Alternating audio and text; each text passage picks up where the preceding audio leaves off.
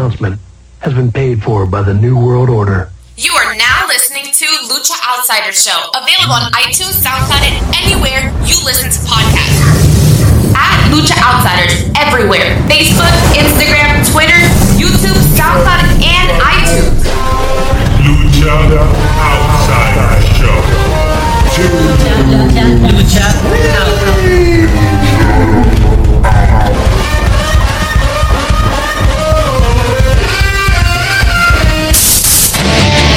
Congratulations. You played yourself.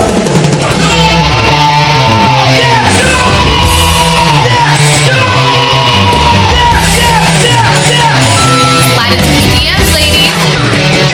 That is a disgusting act.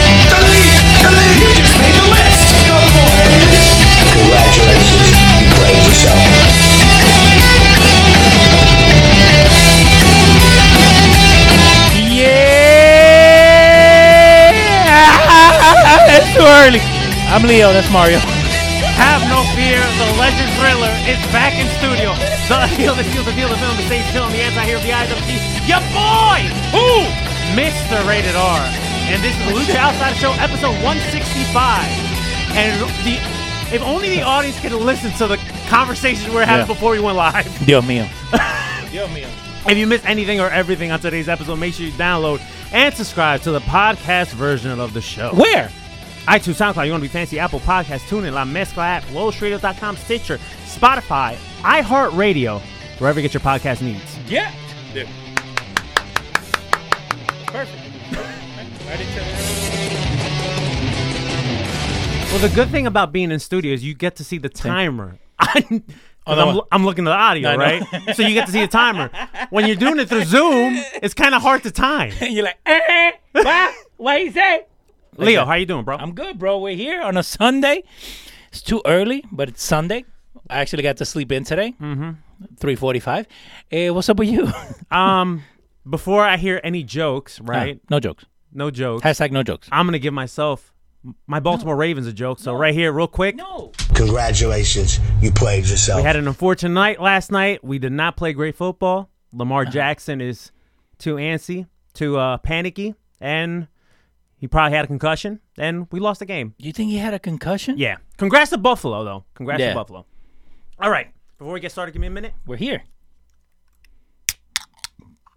Hashtag is Rebel time. Is it Red Bull time? Oh my god, dude! Thank God I didn't pop because I dropped this Red Bull on the way over here. All right, dude. Let's introduce our rotating third, bro. We're here. Go ahead. Music. No. Oh, so asking for music. Come on, bro. What are you doing, man? All right. She's a sultan of sarcasm. Talk to me. Sorry. She's a source of sass. That's, that's, that's, that's. she's the blonde ball buster, and she's also the original salt of the earth, Danielle from the Hill Marks. Yeah. Gotta unmute yourself. Yeah. Oh my God. Jesus Christ. Yeah, oh. I looked at it and I was like, let me make sure I unmute myself. and I looked down and I was like, fuck. Welcome, Danielle. Everything sounds so loud right now. Danielle, how are you? I'm okay. How are you? Better speak up a little bit louder there, young girl. I'm so. What? You want me It's me to talk louder? Yes, we can barely hear oh, you. Very loud. She's getting I'm ready. Always loud. I don't know how loud you want me to be.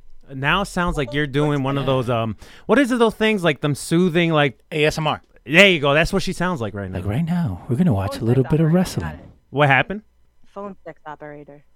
Oh my First No, one in the Jesus. street. Aren't they called OnlyFans nowadays?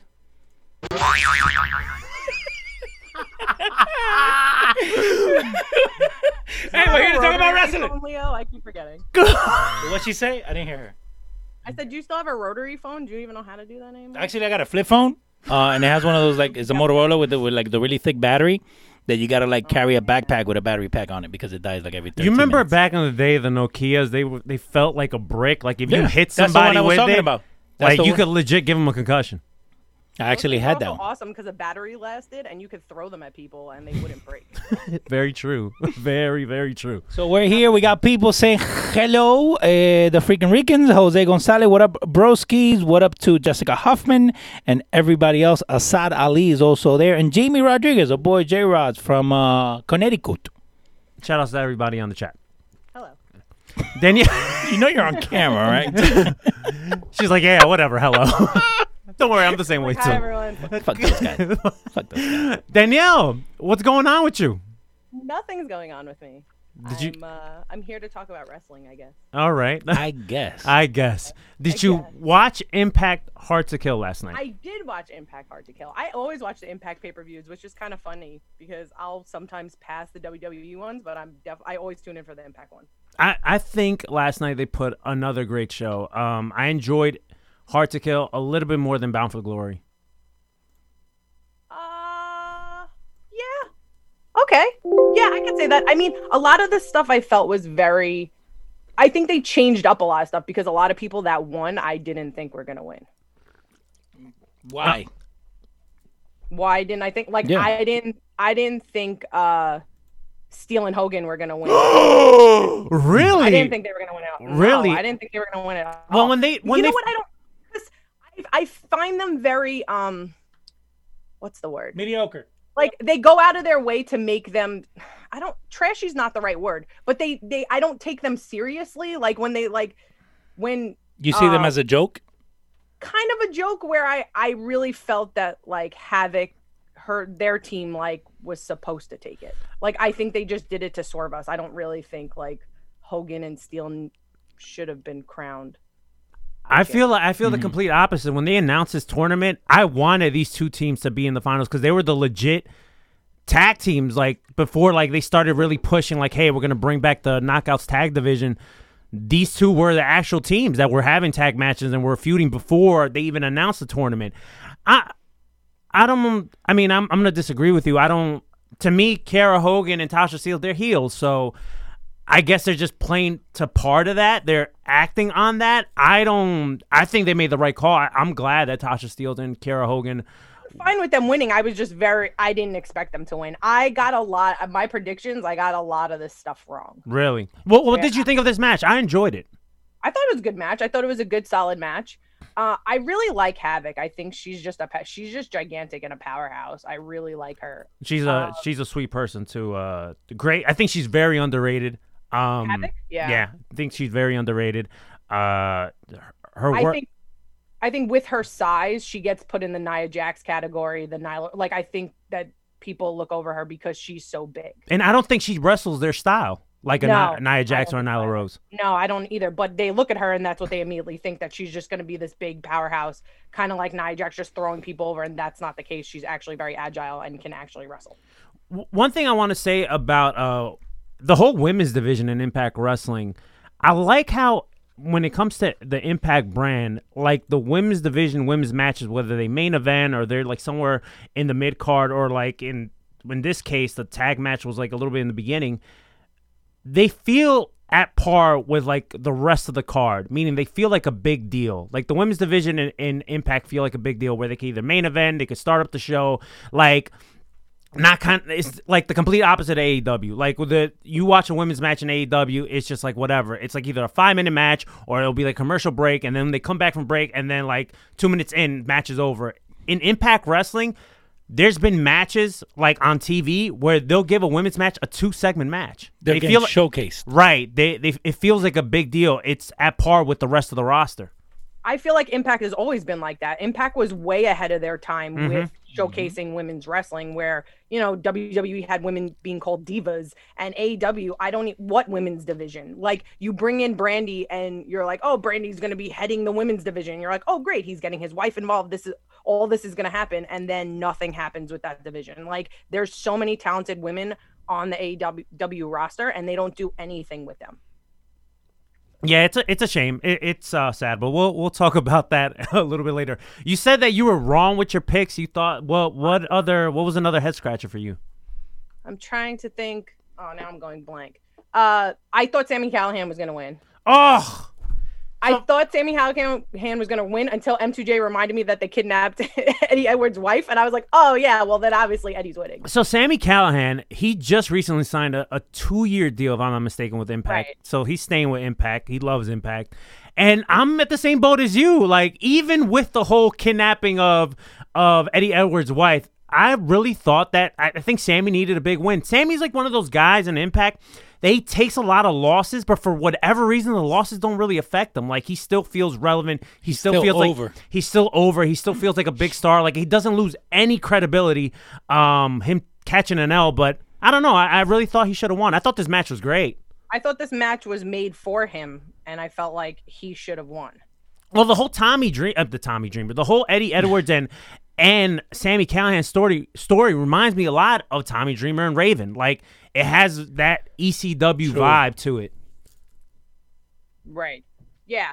Uh I I wanted Sami Callihan to win because, like you said, like he he became a vet that puts people over, and I'm like, but he doesn't necessarily always have to put people over. He can showcase his ability and win. So I always find that very confusing when they always make him take an L. Yeah. Um. Even going back to last year's Hard to Kill, I'm like, man, I think they, may- especially what what ended up turning out the rest of 2020, um, they should have just kept the title on Sami.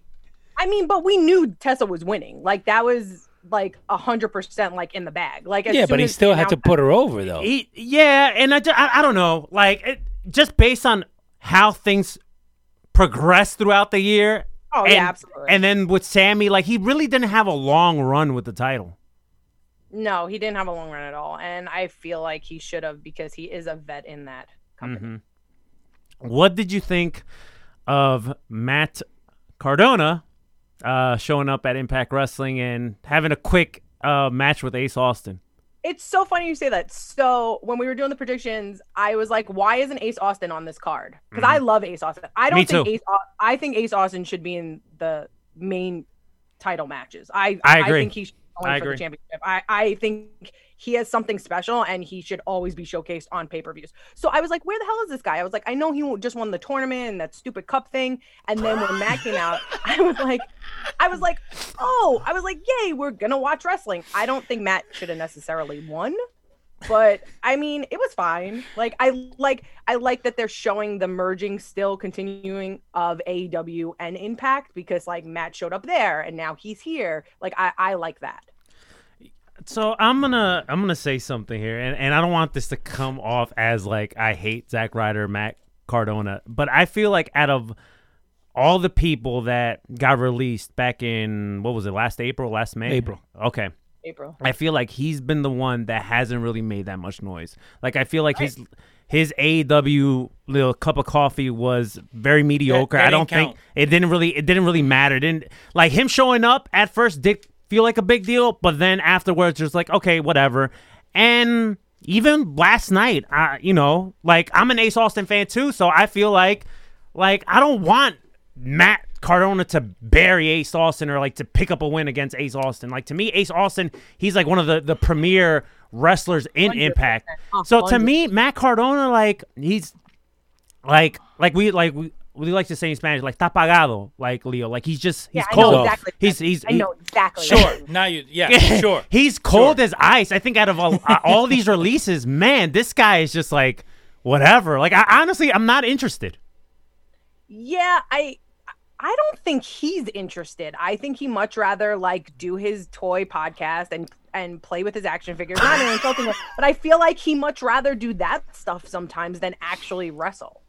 Like I think he likes doing these little like spots and not having a set schedule. I feel like that's just him. Even from social media, like when you look at his social media, it's not about him being always ready. It's like, yeah, you're ready because you're sitting at home like dusting off your action figure. You know? Like. It's true though. It's true. It's true. It's true. it is true though. it's true. It's true. It's true. But you know, so I don't. I don't think you just had Ace Austin win that cup, and Right. then you have him get buried by Matt. That's hmm. not. And I and I someone- quote that stupid cup show. This- that and it- stupid cup. Like it Just does. saying. Like I wrote it down. yeah. well, speaking. you know what? I- You know what I mean? Like if if Ace Austin just won that, why is he losing to Matt Cardona? Yeah, I'm I'm not a fan. I'm not a fan. And like I said, I don't want this to come off like I'm hating on, on Matt Cardona uh, because I, you know, it's just I just don't I'm care. not getting on him either. I just I'm- don't care. I really don't care. I wasn't excited when he showed up. I was more excited when Ace Austin showed up. Yeah, I, I I agree with you. because I fucking love Ace Austin. Ace Austin is like he's an ace. Like he should be in the title pitch. I don't know why they have him doing these little things or even having having a heavy. He doesn't need it. I just feel like he should just be in the main event all the time and chasing that. I, I I don't mind him having a heavy in uh, Madman Fulton. Uh, I don't think it. I don't think it hurts Ace, but it doesn't really make a difference. Doesn't but it help give- him either. But it does. But it does give Madman Fulton something to do. Because ever since Right, the whole it OV him.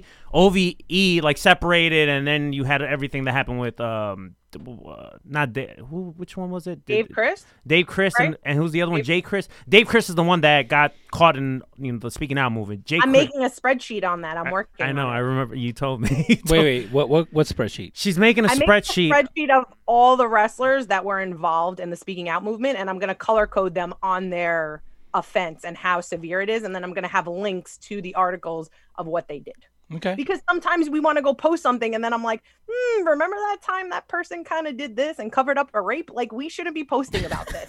Covered up a rape. Then don't post anything on McMahon. touche, my friend, touche. I mean, if we look at the guy's track record, Right. we shouldn't I- be posting anything about the WWE. Didn't like Snuka kill somebody? I'm Right. just saying, dark side of the ring. Go. Yeah, Dale. but killing and rape is complete. Killing's okay. Rape is not. killing is okay. We're going somewhere Rape is not okay. not okay. Bien. All right. Okay. so we That's how the mentioned show's so, we, be. so we so we mentioned Ace Austin uh winning the X Cup and he is guaranteed an X Division title shot. What did you think about this three way between Manik, Chris Bey, and Rohit Raju? As you know, I hate triple threat matches. I know you do. I absolutely hate them. I think Chris Bey should have won. I what I hate about Manik is I hate that everyone is aware that this is TJP except the people in the ring. Like that's so annoying. Wait, like, that's TJP? I, I know, I know. Just go. well, yeah. I I was confused too. I was like, oh, and then he took off his mask and it was just him with paint on. Well, his I, I okay. So I think if we're talking kayfabe, right? Kayfabe in the kayfabe world, he's like a separate entity, kind of like Willow. Bray Wyatt and the Fiend, or Willow and Jeff Hardy. But then why why are the commentators talking about TJP? Yeah, like acknowledge it. That Like it's why are they acknowledging it and then Roti and and Chris Bey aren't aware? Like Yeah. it's so stupid to me. Like that that's annoying because they call him TJP and it's like, well, why are you why why? Well, I was listening. I was, and we got to talk about the commentary too. But like, I was Oh, yeah. listening. I was, I was talking to, I was, I was listening to D'Lo and and Matt Striker, Striker. during this match, and they were both kind of like fighting with each other. I don't know if you caught that during the match because like, why you keep calling him TJP? So I don't know if that was like a slip up on Striker or they are trying to play into the story where it's like, okay, is it a separate entity or are they the same person? Right. That's that's the problem that I'm having. Or even when that whole thing happened where he came out and Josh Matthews was calling him TJP the entire time. Mm-hmm. Right. And it's like, why wouldn't Roti stop the match and be like, obviously you're TJP and you're not allowed to have this? Like, why is he the stupid? Why are we making Chris Bey and Roti stupid? Like, I don't like that. That I don't like. And like the match was fine. I thought love the, I thought Bay. the, I thought the match was really, really good. I like Chris I Bay love Chris too. Bay. I love Bay. I actually like Rohit Raju a lot. Also, I think he's very underrated. He He's re- a good heel. You know who he reminds me of? He reminds me of Jay Lethal when he had that strong heel run when he was a double champion. He reminds Yeah. me a lot of Jay. Yeah, I could totally see that. Yeah, he's grown on me a lot because when he first like won, I was like, "Who is why? Why is this guy even relevant?" But then as they like do backstage segments and like let him talk, and he even in the ring, like I just love his heel tactics. I'm I I like him a lot. I think all three guys have great chemistry. Um, we'll see where it goes. I, I was actually shocked. I for a quick second, I'm like, I think Rohit might take it back. I I thought Chris Bey was winning. Uh, well, you know what, Chris Bey, I think he dropped the title too soon last year. He didn't have that much of a long run with the X Yeah. Division Championship. I thought they yeah I thought they uh they dropped the belt on him too soon. A- another big match that happened last night was Deonna Purrazzo uh, defending her Knockouts Championship against Taya Valkyrie. Um, I thought the match was good. I don't thought it was. I didn't think it was great. Um, and I don't know. There's a lot of speculation with Taya. Uh, what her future holds, whether she's going to stay in Impact or not. But like the my only criticism about this match, I thought the match was good, but I didn't like the the the goofiness in the very beginning. Like No, I didn't like that either. With with Susan Susan Susan, how do you pronounce- Susan, yeah Susan recording uh, the, the the fight between um Kimber Lee and I just want Su Yung and Abaddon to have a match. We all want it. Like that's what I want. In my in my fantasy booking. I just want the two of them to just have at it. I think Su Yung is so underrated. I think she's great in the ring. She's so good. She's amazing. so her and Abaddon would fucking kill it. Absolutely kill it. Um, yeah, the cheesiness in the beginning kind of annoyed me. Um, Kimber Lee coming dressed up like Diana Ross, like that. I was like, That's not her. not your. This is not you. This Mhm. is that exactly. I was like, this doesn't feel like you. This seems like forced, and I didn't like that. The match was fine. Like you know, I'm not a huge Deonna Purrazzo fan, but I'm slowly becoming one. Right. Um, I think she needs to get a little better on the mic. Uh, but I thought that match. I love Taya. I've loved Taya since Lucha Underground. Like Matt, my friend Matt was like obsessed with her and used to make me watch all her matches. So he loves her and he got me into her. And I really wish they would do a little bit more with her. I feel like Impact has all these amazing wrestlers, and they they bring them together and they do have good chemistry, but they never put on these amazing matches where you're like, fuck yes, this is gonna be my match of the year candidate at the end of the year. Like I never have that with Impact. Well, I think we Something's we missing. well, I think we kind of hit like Impact got injustice last year with the whole COVID situation or whatever. Like I, I feel like a crowd at times does play a huge part when it when you're trying to determine like what's a match in the year or what's like a match of the year candidate. But like before that, like I want to say like 2018, 2019, they were putting on matches where I'm like, wow, this could be like a match of the year. It's that good when they were still doing live shows. But even live shows, we've been to them. They're quiet. The impact crowd is not receptive a lot of times. Like I don't know what it is, but they're very quiet. Like we went to a bunch of them and I remember I forgot it was it was Jordynne Grace and Tenille and they were fi- they were beating the shit out of each other and you could hear a pin drop and I was like why is nobody excited this match is happening like nobody it's almost like nobody cared. So I don't know what it is. I don't know the disconnect. I don't know if it's because the tickets are so cheap. I don't know what the disconnect with impact is. I I just don't get it. But I don't mean, know- eh, but if the tickets are cheap, you should be happy that you're there. No. no but I'm saying like but then casual fans and Yeah. fans that aren't will come because they're like oh it's a wrestling show. I'm Yeah, just yeah. gonna come. And then they're loud and obnoxious screaming like stone cold what chance like you don't have you have poor quality fans in the audience So you, you you're saying you have fans that probably still think that Kurt Angle's in TNA? if they even know what TNA is No, no. So I'm saying like that's the only but th- yeah. thing that they. Okay. I, well, I never been. I haven't been in Impact tapings in God knows how Oh, long. I went- but yeah, I feel like the Impact pay per views that have gone to have the the crowd has been hot. Like the one for Bound for the Glory, like two years ago. sometimes The, I mean the crowd was hot for the most of for majority of the show. Doesn't Impact record? Well, Was it was also it was also super overpacked because they messed up tickets. So like you had more people there than you should have. So maybe that was a thing, and everyone had to stand. Didn't you sit somewhere that you weren't even supposed to sit? So so when they when they made the tickets, they made the floor seat next to the ramp, and they put me in row G on the stage next to the the ramp, but they'd only went up to row E. So the guy was like, "Oh yeah, you have to go up to the balcony," and I was like, "No, I don't." I was like, "I paid for floor seat." I was like, "I'm not sitting there," and I was very nice to him, and he was just like, "Okay." It was a security guard, and he's like, "Okay, you can sit in my seat." And I We sat- actually remember- we actually have audio of what you said to the security guard right now. Listen.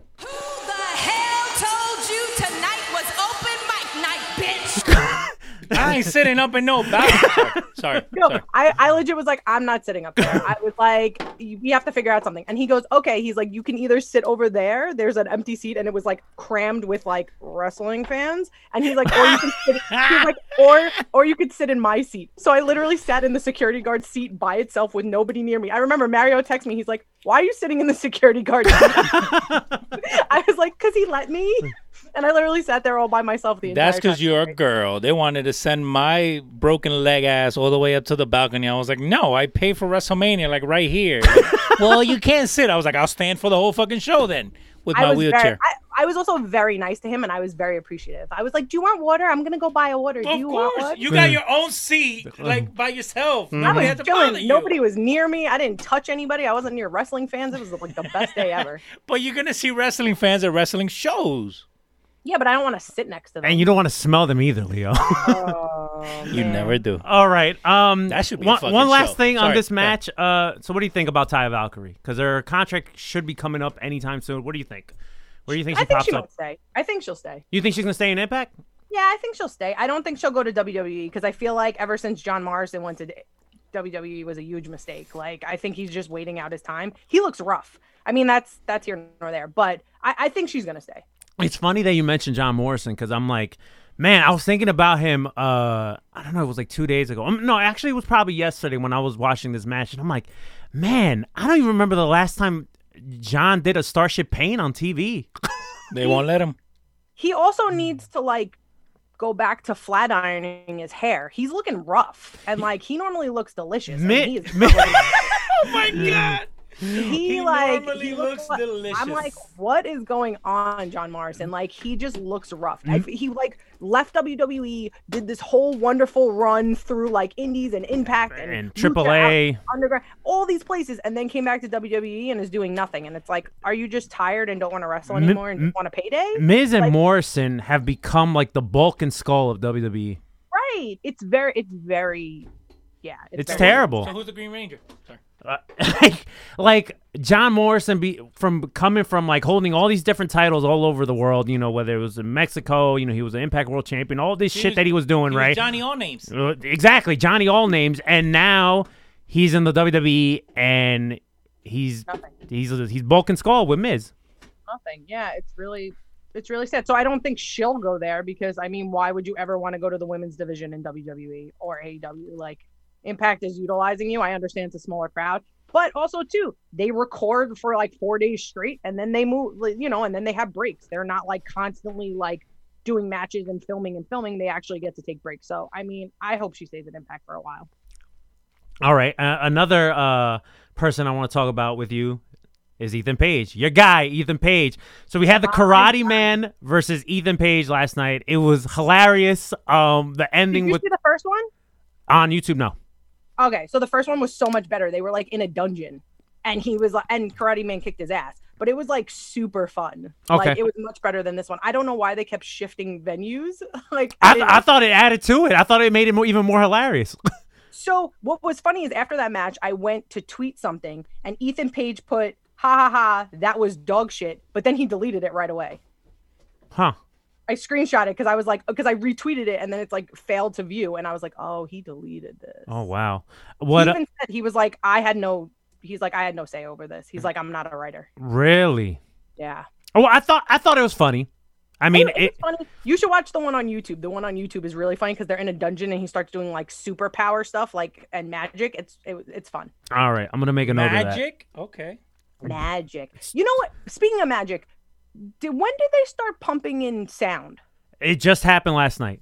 It was right because I was sitting there and I was like, what? I was like, is there an actual audience? I tell you what, I in sound? think it came out better than the Thunderdome. To be honest with you, I The, the Why? Thunderdome is so forced because like they throw in laughter, they throw in stands. Leo's and been like- saying that since day one. the I'm just saying. Thunderdome sounds like you're playing a video game. It's so stupid. The th- It's so dumb. like don't get me wrong i'm sure it helps out the talent you know Oh, to hear in the background noise and i'm not against the idea of the thunderdome they just need to change their audios i don't know the way impact used their crowd noise last night i i, I think they hit a home run Yeah, I th- well, like I said, I thought there were actually people in the crowd. Like I was like, oh, are they having the wrestlers come out because it felt not forced. It felt natural because they did it enough. So yeah, I was okay with it. I was just very confused. I was like, oh, were they pumping stuff in? But I think it came off very natural.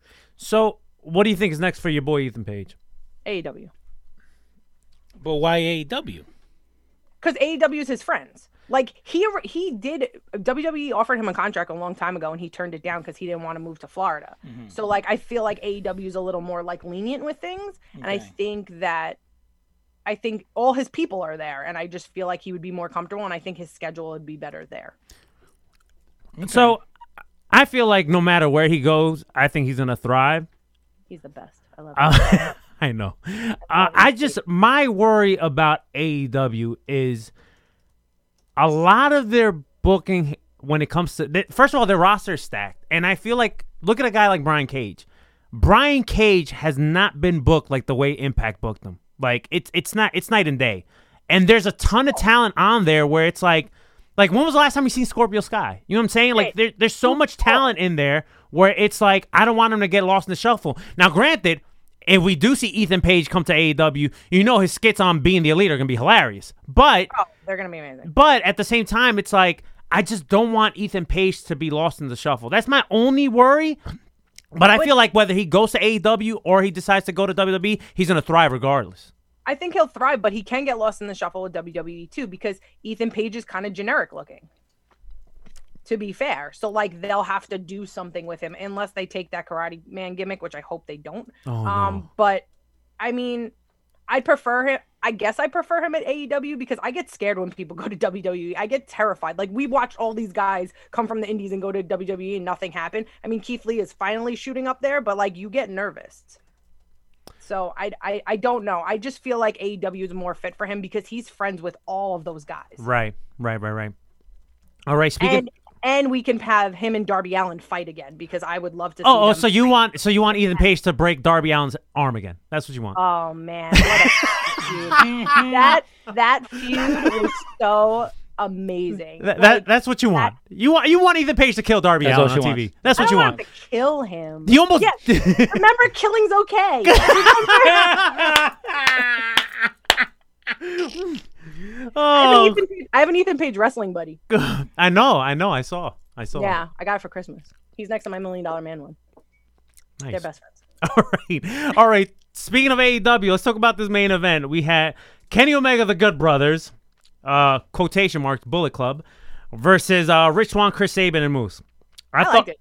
I thought this match was amazing, but before No. we talk about the match, I gotta give Kenny, I I gotta give Kenny a congratulations. Congratulations, you played yourself. I get the whole trolling from the Good Brothers and Kenny wearing the Bullet Club gear. I get that. I'm fine with that. It's funny. It's hilarious. But come on, Kenny, you're better than that. Out of all the shirts you could find, you had to wear the one. Halloween That's one. the best one. That was That's that was all best one. teared up like like a like a belly shirt. Out of all the shirts, It's so funny you say that. I messaged our friend Deb because she has that shirt and loves Kenny Omega, and I was like, Deb, Kenny Omega is wearing your Halloween Bullet Club shirt. She's like, he's a good man. I love Kenny. listen, there's so many Bullet Club shirts that he could have worn, right? okay, so how I look at it is so heel Kenny, as we know, when he doesn't take his opponent seriously, mm-hmm. he wear he keeps his shirt on in the ring. Right. Like that's a sign of disrespect and that he doesn't take them seriously. So what better way is to use the silliest of the Bullet Club shirts to say you don't take this guy seriously? Good point. Good point. I, I still didn't like it, but good point. That, that's, a, that's a very strong point. I look at it the other way. I look at as he chose that shirt, right? Because of all the beef that's been going back and forth and kind of rub it in their face like, "Hey, trick or treat." Like, you know what I mean? Like that's the way that I took it.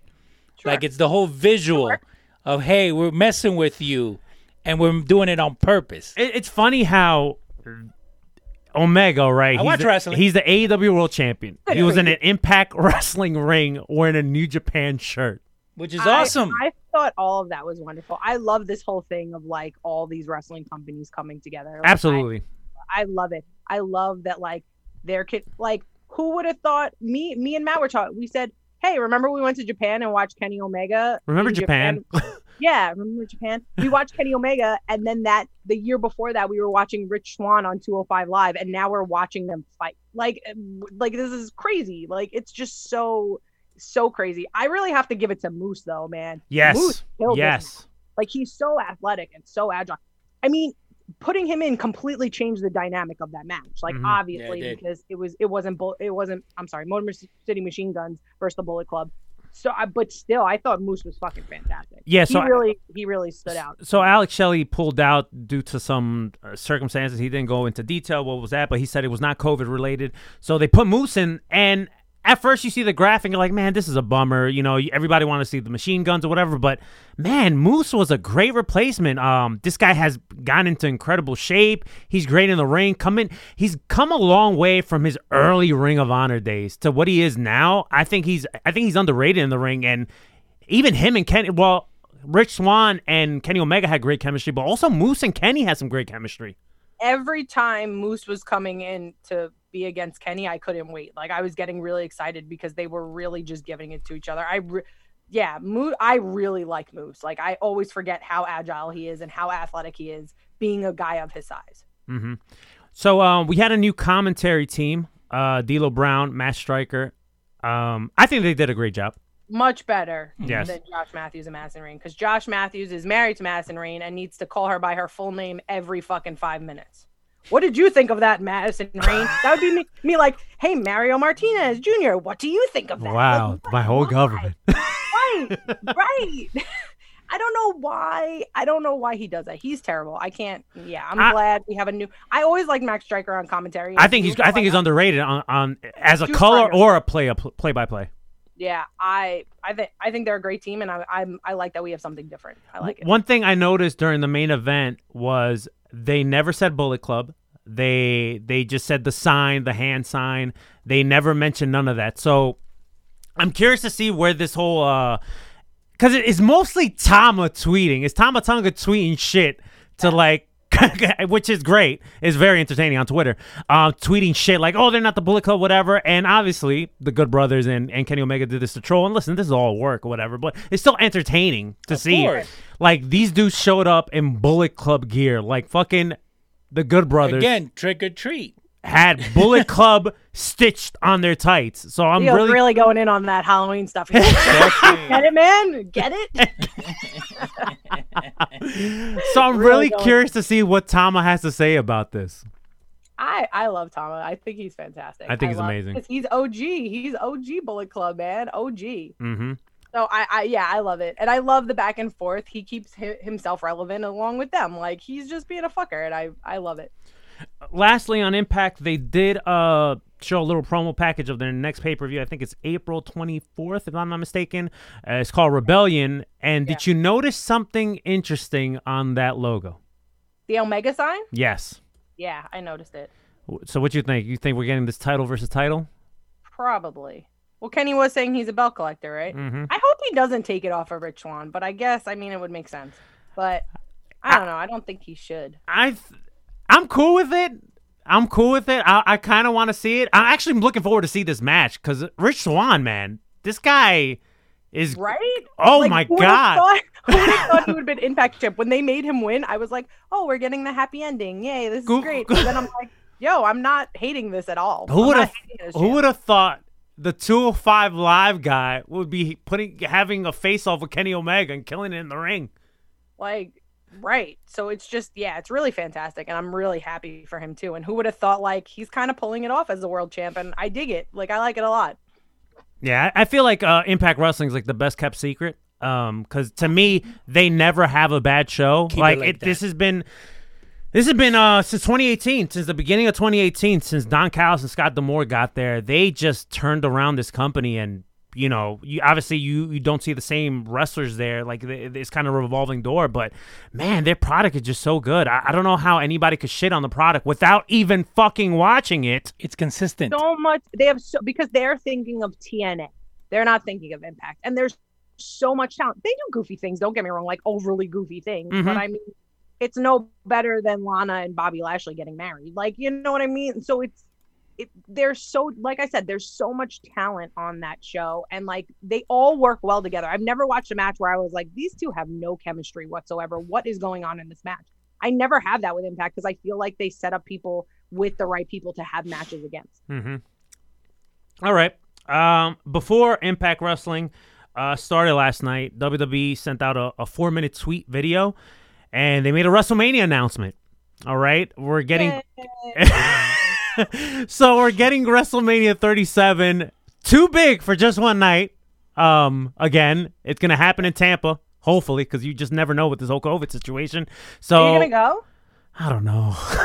I don't know. I don't want to go. I- I, I, want to go because like I want to go to a wrestling show. Right. But then like I like cosplaying at Wrestle at WrestleMania. But if people come up to me and try to take a picture, I'm gonna be like, COVID, get away. Oh, check this out, fam. I'm not. I'm not cosplaying at all because Tampa's hot, and if I go to, if I'm gonna cosplay again, it's gonna be Pentagon. Like that's my go-to gimmick at this And point. you're gonna just melt. You're just gonna melt. right, and then it's just, I don't know. Florida is just such a hotbed. Like no, no disrespect to Floridians, but No, complete disrespect to Florida. Complete disrespect. It's fucking hot and it's humid and it's sticky and like it's all. It's even hot when it, the sun goes down. Like it takes forever for it to cool off. So I totally get it. the only time Um, I disrespect Florida is when I talk about Full Sail NXT because I think that crowd is atrocious. But The, they're awful. The Uh-huh. only reason I would want to go is because I want someone to jump off that fucking boat. Right, right, right. The only reason I want to go, I need to see Kevin Owens jump off that boat. Like that's what I need. Or Shane McMahon because it will probably be Shane McMahon. Mhm. But I need someone to jump off that boat. Or I've Jeff, or it could be Jeff Hardy. It could be Jeff Hardy too.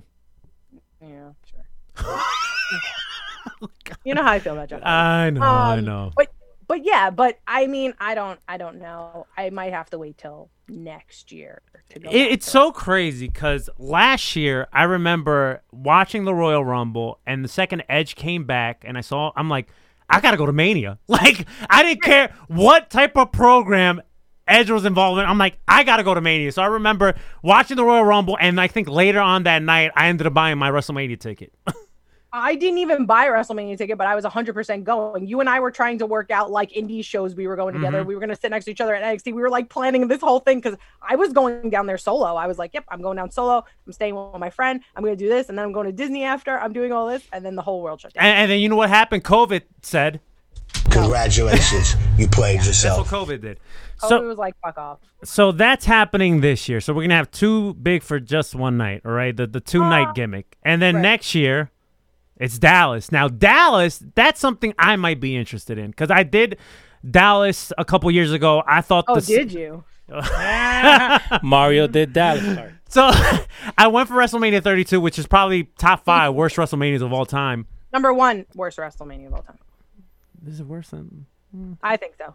it's yeah. It's, probably, It's pretty fucking bad. It's it was pretty bad. long and bad, and everybody was dead by the time the main event happened, and nobody cared about the main event. Mm-hmm.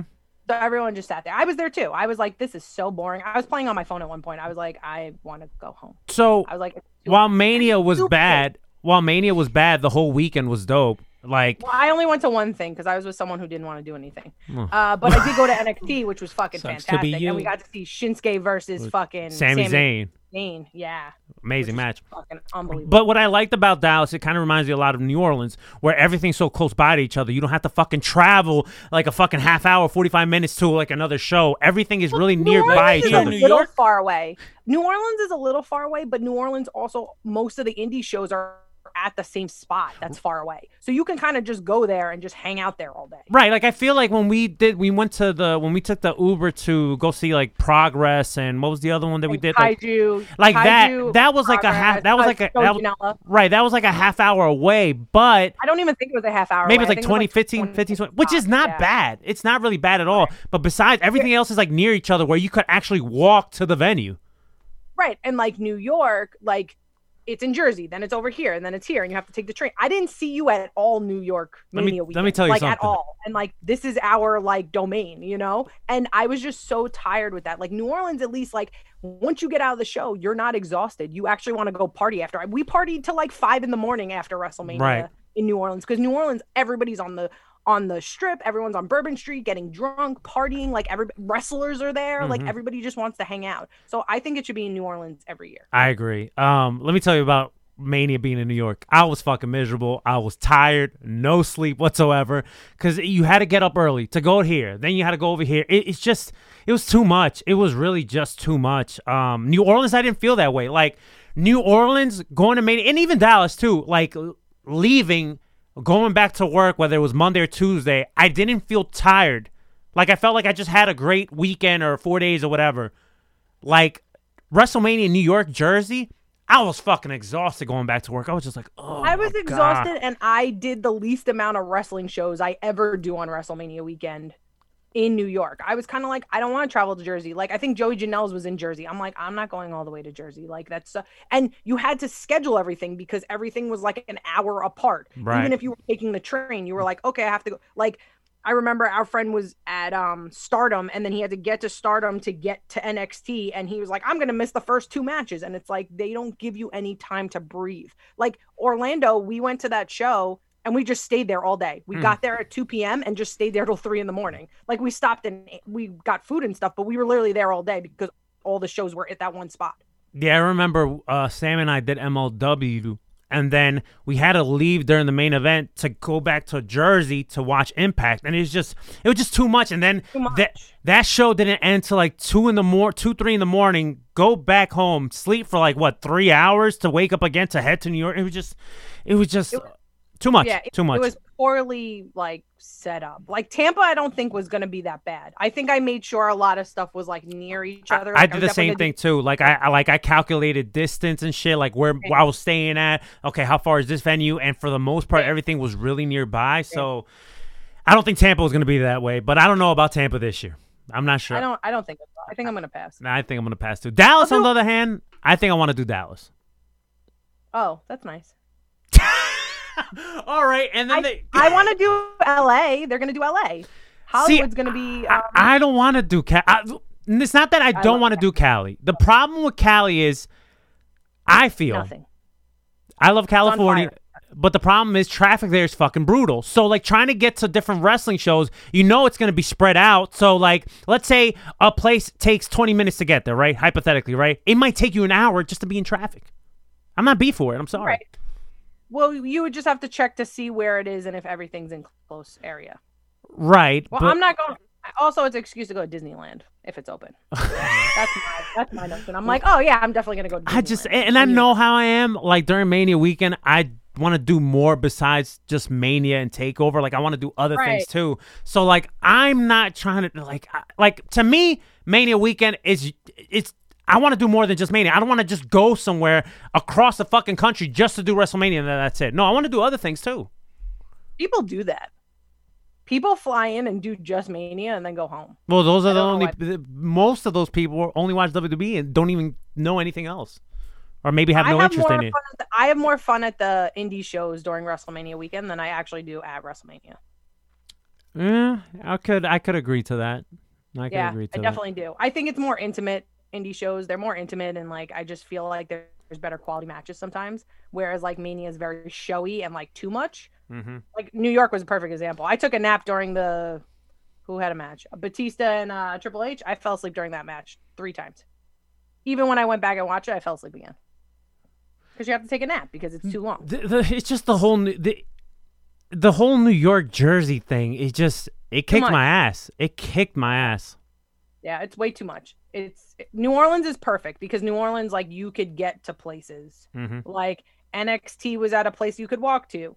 The stadium is right up the street from Bourbon Street, so you could party in Bourbon Street, which is great because you don't have to go to the one bar everybody goes to. You can spread out and go to different bars and then go to the venue. And you could and you could super kick random people like I did. Oh, I was like, I didn't super kick anybody. I was like, did I super kick someone? I was- like hitting people with my uh my peacock feathers the whole time. Oh, was that's right, Charlotte. Yeah, I was just whacking people the entire time. Thank God, because it was actually chilly that weekend. I was like, thank God I wasn't like half naked. I only have this gigantic robe to keep me warm. I find it funny that everybody knew I was Jimmy Uso and not Jay. That was fucking hilarious. I was like, I was like, see, this is why you cosplay. It's super fun. Hopefully, I'll get to do it as Pentagon one day. Hopefully. yeah, and Leo's gonna dress like. Who are you gonna dress like, Leo? Leo's not here. He took a, a piss break. That's what he's gonna be. He's gonna be the piss break. That's gonna be his cosplay. okay. I was like, hi, I'm the piss break.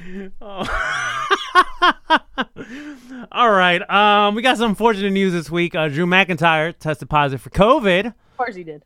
Um, and it coming from a week where he had a face off with Goldberg, which nobody wants to see. Why would you announce that he's gonna face Goldberg even though he has COVID?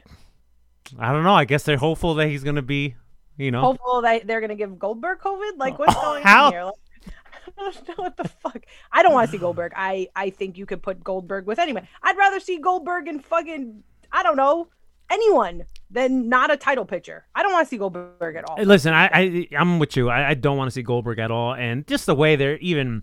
It did like a video package this week on Monday Night Raw where they're saying like, "Oh, this is the only title that that Goldberg has never won," and it's just like, no, don't do this to Drew. I feel like Drew, he's done a great job as a as a champion, as a like a, in many ways a face of the company, uh, especially in the He- he times. Right, definitely, wi- especially with COVID. Like, Mhm. obviously, like you know, how great would it have been when he won in front of a crowd? Like, Right. it would have been fucking insane. I just think of that Royal Rumble moment he had last year, like how the crowd went nuts when he elim- eliminated Lesnar and when he actually won the thing. and it it said it planted the seeds for the feud with Brock, and it made sense. Mhm. So then you know Brock is mad that he he eliminated him from the Rumble, so all that's perfect. So yeah, I don't. Uh, I don't want to see Goldberg. I don't want to see mess ups. Like you're, I mean, for being not an old man, he's an old man. Like he's only 54, but he's he's an old man for an old. He's old for a not old man, and it's. I don't want to see you wrestling Drew McIntyre. Like put him against Randy Orton at this point. Put him eh, against Triple H. the That would be my promo he favorite. cut on Drew was meant for Orton. Right. Well, apparently, like Drew did was supposed to say shit about the legends, and then Goldberg was supposed to come out and yell at him, and then that didn't happen. So it made no sense when he's yelling at Drew. I'm like, Drew didn't say anything about the legends. What are you talking about? this whole this whole thing just doesn't make sense. But uh, Drew did respond to Goldberg uh, this past week on Monday Night Raw in a little video FaceTime type gimmick, and it's like, how can you? I don't know. I don't see how anybody could root against Drew. Like I, love get, I get like you know Goldberg. They, Vince looks at Goldberg in a certain way, which is so weird to me. Out of all the WCW guys, you see Goldberg this way, and not like Sting when he was in your roster, or you know Right, right, Booker right. during you know the that the what was it the um, the the mid two thousands and stuff. So it's just right. Right. It's just a weird. It's like here we are again watching Goldberg. It's like when do you learn? When do people ever care about Goldberg? Bearing if Goldberg came in to elevate other wrestlers and give them the rub, I'd totally be down with that. I fine if you're gonna do that, but you're not. You're not doing anything of significance. You're just essentially burying people and just taking their title. Like look at Kevin Owens after he lost, he completely lost momentum.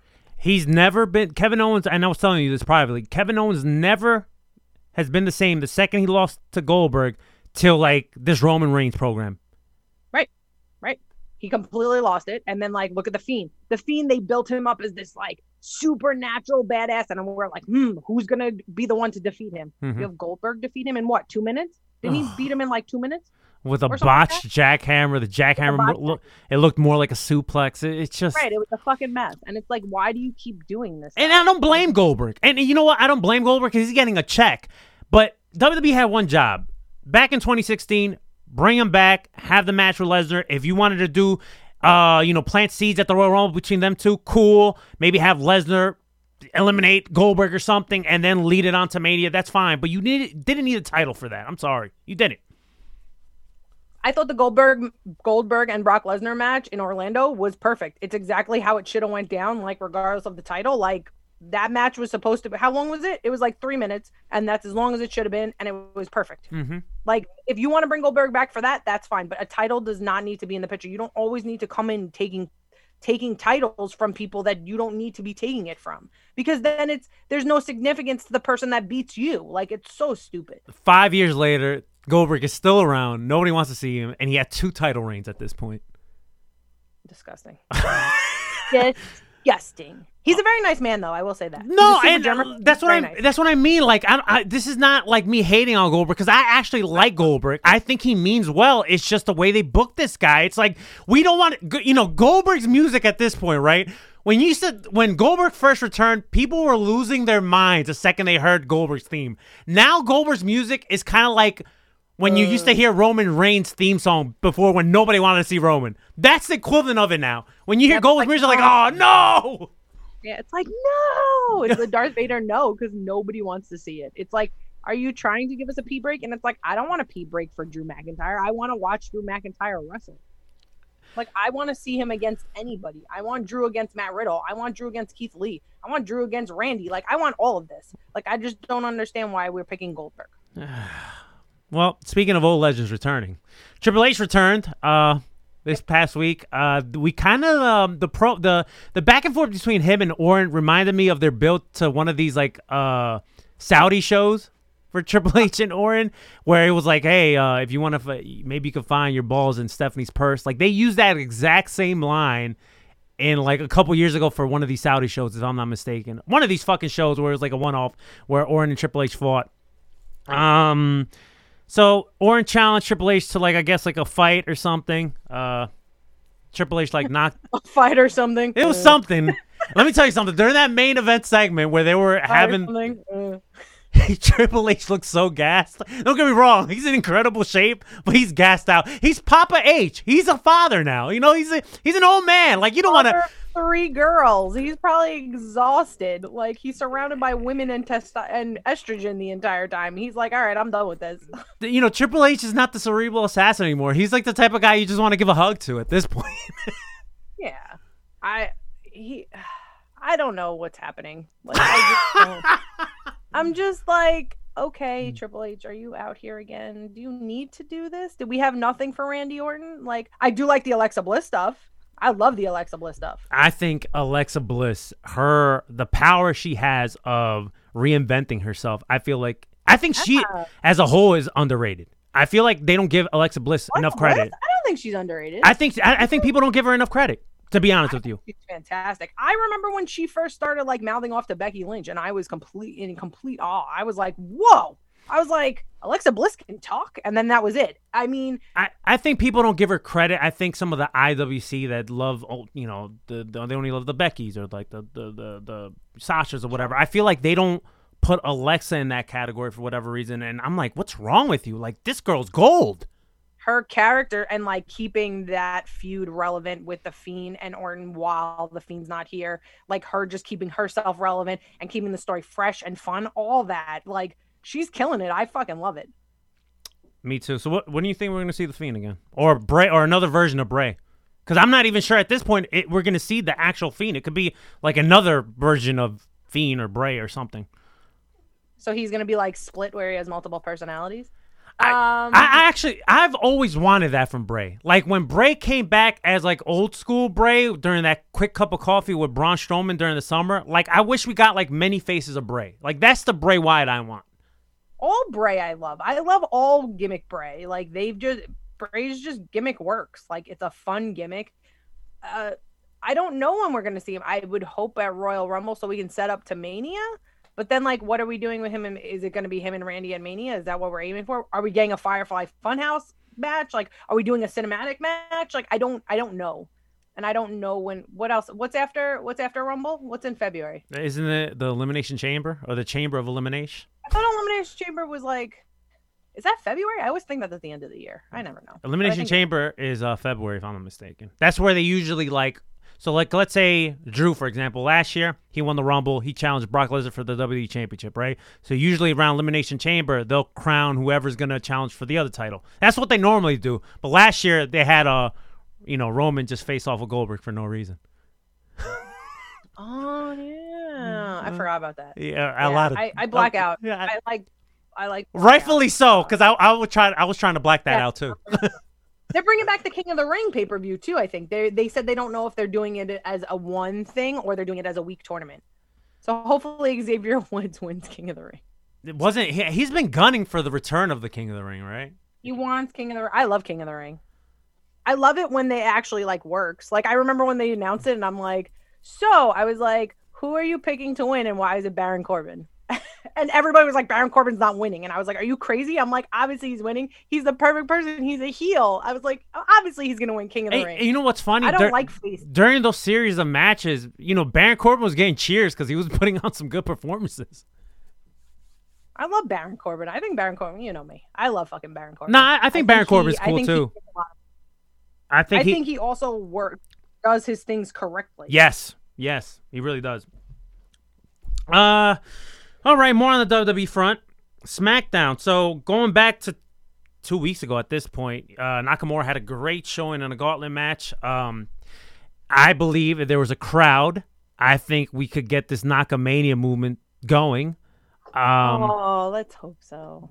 Um, I'm not saying that the door's closed on that, but man, this guy had a incredible. That's one thing I gotta give credit to WWE. They know how to do gauntlet matches, man. They did it with All Seth. the matches are my favorite gimmick match. It's my all-time favorite gimmick match. But before any of that, let's talk about the very, very important thing of Shinsuke Nakamura. He got rid of his garbage music, and he has the better of the music back. All right. Well, well, well, I'm happy that his old theme is back, right?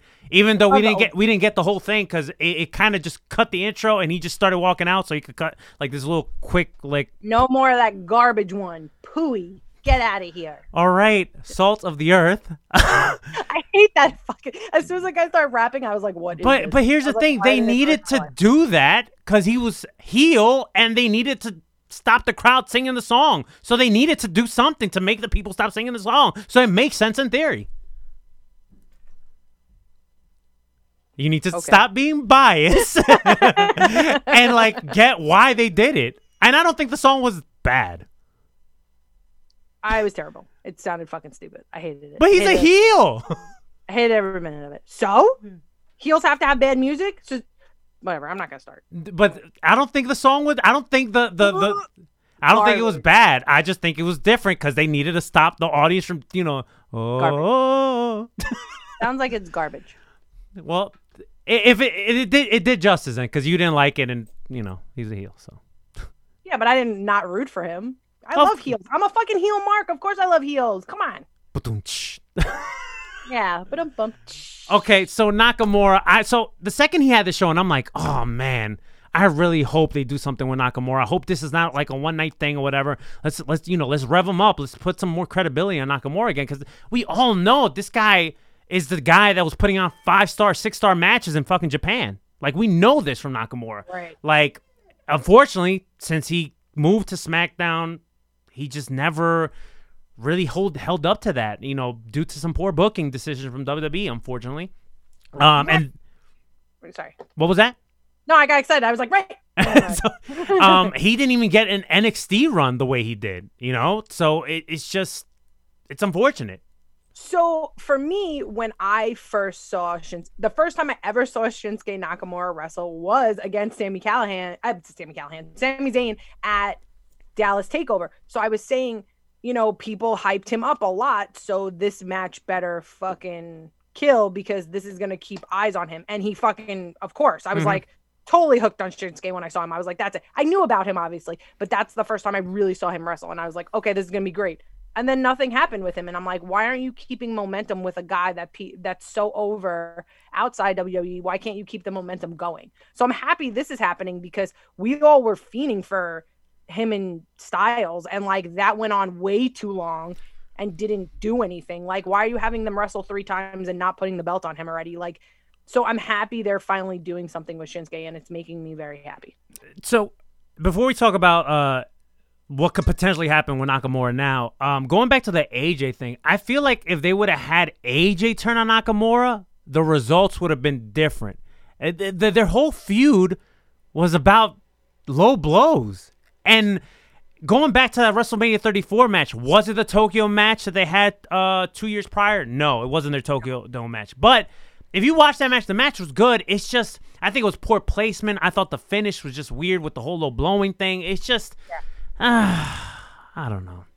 And then the just series of matches. I think until they had like their last man standing match, which was their last match, that was like their match that was like, wow, you know?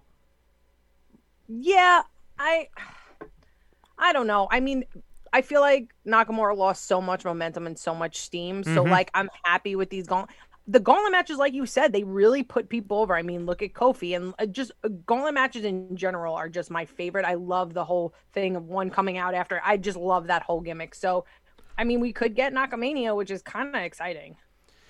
So this week on SmackDown, they started the show uh, with Jey Uso cutting a promo, and Jey Uso, another guy that man, who would ever thought like, because when you think of the Usos, you mostly think of Jimmy, right? Because Jimmy was the more charismatic of the two, but man, Jey Uso has been just killing it as a singles act, being part of like this Roman Reigns, like I guess like mafia type thing that he's building with Heyman, and Jey Uso starts cutting a promo.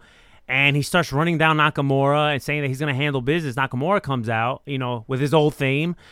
Uh, and I think he says the line like, "Oh, if uh, Roman Reigns is the big dog, you're Roman's little puppy," or something like that, something like that. And then they had an incredible match, and Nakamura picked up the win. And I'm hoping this builds is starting to build up momentum, and maybe Nakamura won't get a world title match in Mania, but maybe he could get he could become credible again, where he's like a main event player. Right. He can have a mania moment, and that's okay. Mm-hmm. We don't have to. We don't have to like try hard to get a mania moment if you have a good match with him. I don't know what they're doing with Cesaro though, because like then they have like the Cesaro thing where he kind of was making excuses why he didn't save Nakamura. And then, you know, while he was on, con- was like, oh, well, the Tropicana field is very big. It took me a very long time. I didn't Yeah. have time to get there. So I don't know if they're going to go with a jealousy angle and eventually break them up. I don't know what's going on with that. I would love to see the two of them wrestle. I mean that I, I if I had a bet, I could see that happening. I could see uh this leading to a feud. It seems like Cesaro's gonna eventually turn on Nakamura, but at the same time, it's like you saw the match Cesaro had with Daniel Bryan. It's like how can you not cheer for this guy too? Like they put on a they put on a Ring of Honor match. Yo, I love Cesaro. Like the, it, it's mind blowing to me that he's never been in a title picture. Like it's crazy to me. Like, is it because you think he can't talk? Like, what is it missing with him? Like, he's so talented and he's so good in the ring. He puts on these amazing matches, and I just I don't understand. Like, he should be. He's another one. Like, should be in the main title picture.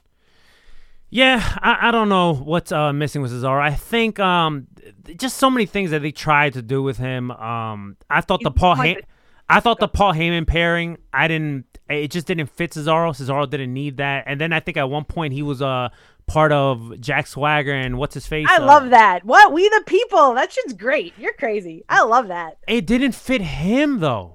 Love it. Yo, but you know what? Cesaro makes it work. You- No, he makes it work. But to me as a fan, I feel like he didn't need that. Right. He's the ultimate tag team man. Like he always like he anytime he's in a tag team, it's fucking gold. It's just okay, we get it. He's gold as a tag team. Can we please put him as a single person? Like, let's just do it. I think him and Sheamus had some of the, The their best tag team. the best to me not the best tag team like in, in Up there. Up they're there. up there, but like I think some of their stuff, like their backstage segments and just their their their chemistry on the mic was, I think, it was gold. And during that seven series shit that they were doing, we all knew it was going to end like that. We all knew they were going to become a tag team. Like Mhm. we knew it, but we didn't care because we know what it's like to have Cesaro on a tag team. He's fucking gold with a tag team. He brings out the best. It's just how long are you just going to keep this guy with random tag team partners before you just give him a fucking shot? Like it's just so irritating. Like this man is so talented and it's just why are you trying to get him to put other people over? Just give him like his own shit. I agree. I agree. Um, so last week we also got Adam Pearce randomly winning the the gauntlet due to interference from Roman and uh, Jey Uso. And, and like I said last week, this is no disrespect to Adam Pearce. I know he's a former NWA World Champion. I know he had a great run in Ring of Honor in the Indies or whatever. But it's like it's just so random. Like the guy that's you know making the matches backstage or whatever. Now all of a sudden he's gonna get a title shot against Roman. And I guess you know you got to let the story play out, and it did play out this week because they back and forth throughout the whole show. We had like uh, contract disputes where where Roman saying like, "No, this doesn't work. Let's make this an ODQ," and then it became a last man standing, and then Heyman being the weasel that he is, you know. You know, talking to Adam Pearce saying like, "No, we're doing this to benefit you," and yada yada, whatever. So the main event segment, we had the contract signing. Uh, Roman cocky as fuck. You know, I love this version of Roman. Uh, he signs a contract. Adam Pearce signs a contract, and Adam Pearce tells Roman, "I've been waiting for this all night." And he has a smirk on his face. Roman's looking at him confused. Paul Heyman's just like, "What?" And Adam Pearce walks away, and all of a sudden he starts limping. And w- uh, credit to WWE because they use something that it's right in front of us, but uh, they never played it into story, and that is card subject to change. And I thought that was really smart. Where Adam Pearce said, "Hey, I've been having this nagging injury that comes back and forth, and I might not be able to um, perform at Royal Rumble, and I'm gonna find you a suitable replacement." And out comes Kevin Owens. I thought this was great, and I loved it. Yeah, I loved it. I thought it was a really clever way of getting Kevin Owens into the match instead of just being like, I don't want to wrestle. Kevin, Owens right. It was very smart, and it, man, I, I wish the the creative of SmackDown was also doing the creative of Raw, because it, it's just night and day. These two shows, SmackDown is is such an enjoyable two hours to watch, and then Raw, it's like, what the fuck am I watching? Raw is a train wreck. Yeah, Raw's always a train wreck. Um, but yeah, I really like this, and of course, you know, I love Kevin Owens. And what I love about Kevin Owens is what we saw in the TLC match is even though we knew Roman was winning, there were moments where I thought Kevin Owens was gonna win. he made you like, believe. Whoa! I was like, well, Kevin Owens is my current. He's my favorite wrestler. Um, so just watching him, and I'm just like, whoo, and I would jump, and I'm like, man, is Kevin Owens gonna get this? Is he gonna get that belt? Like you, there were moments, and that's what's great about storytelling in the ring, and what's great about Kevin Owens is he does make you believe for a certain point that he might win. Yeah, the, even the cage match that they had on SmackDown, um, it was right after I forgot who was playing. It was a football game. Um, after Not the Ravens tomorrow. Not the Ravens. Ah, stick to your soccer and listen. You're a Giants fan, so I don't want to hear it. I already saw my Giants win the Th- Super that- Bowl. that's I'm the- good. the- I'm good. I'm good. so, the, the they started SmackDown. I think it was a cage match. I think it might have been New Year's. Was it New Year's Day? No, it wasn't New Year's Day. It was Christmas Day, I think. Um, where they had Kevin Owens and Roman Reigns start the show, and even that cage match. I think it went like two or three segments. That match was great. Yeah. Well, Kevin Owens is the best. He's so fucking good. He's just so talented. I fucking love Yeah, him. Goldberg fucked him. Excuse me? Goldberg fucked him. He fucked his Oh, oh, oh. I was like, whoa, where are we going with this? See, you see, no. b- First of all, Leo, don't. Da- Danielle, she just has a dirty mind. She always has a dirty mind. How dare you? I am an angel. I go to church every Sunday. Oh, wait, today's Sunday. Never mind. Um, yeah. Caught yourself in a lie.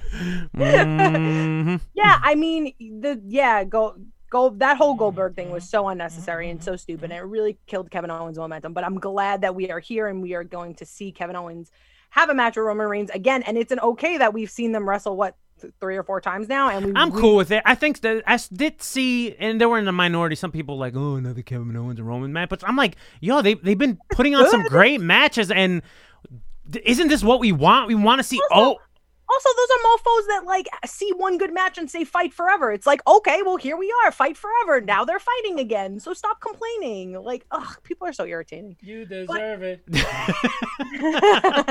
exactly. What's the what's the chant you hate? Oh, this is awesome. That's- oh, yeah. I that- hate what?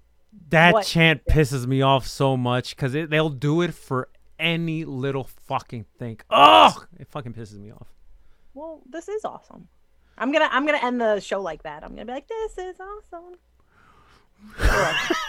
I'm gonna say that to you every day. I'm gonna text you every day. This is awesome, just for no reason. You're welcome.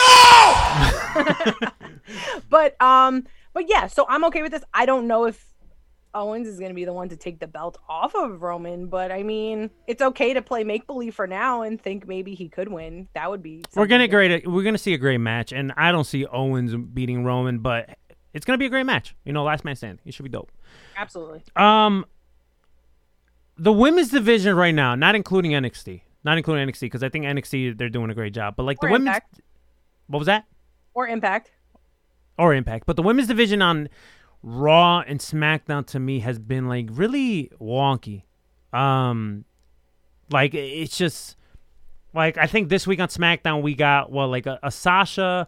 A Sasha Carmella segment where Sasha just slapped uh Carmella, pushed Carmella, and then um hit, uh, Carmella's little I don't know what to even call him like bartender gimmick whatever whatever he is. Uh whatever he is to Carmella.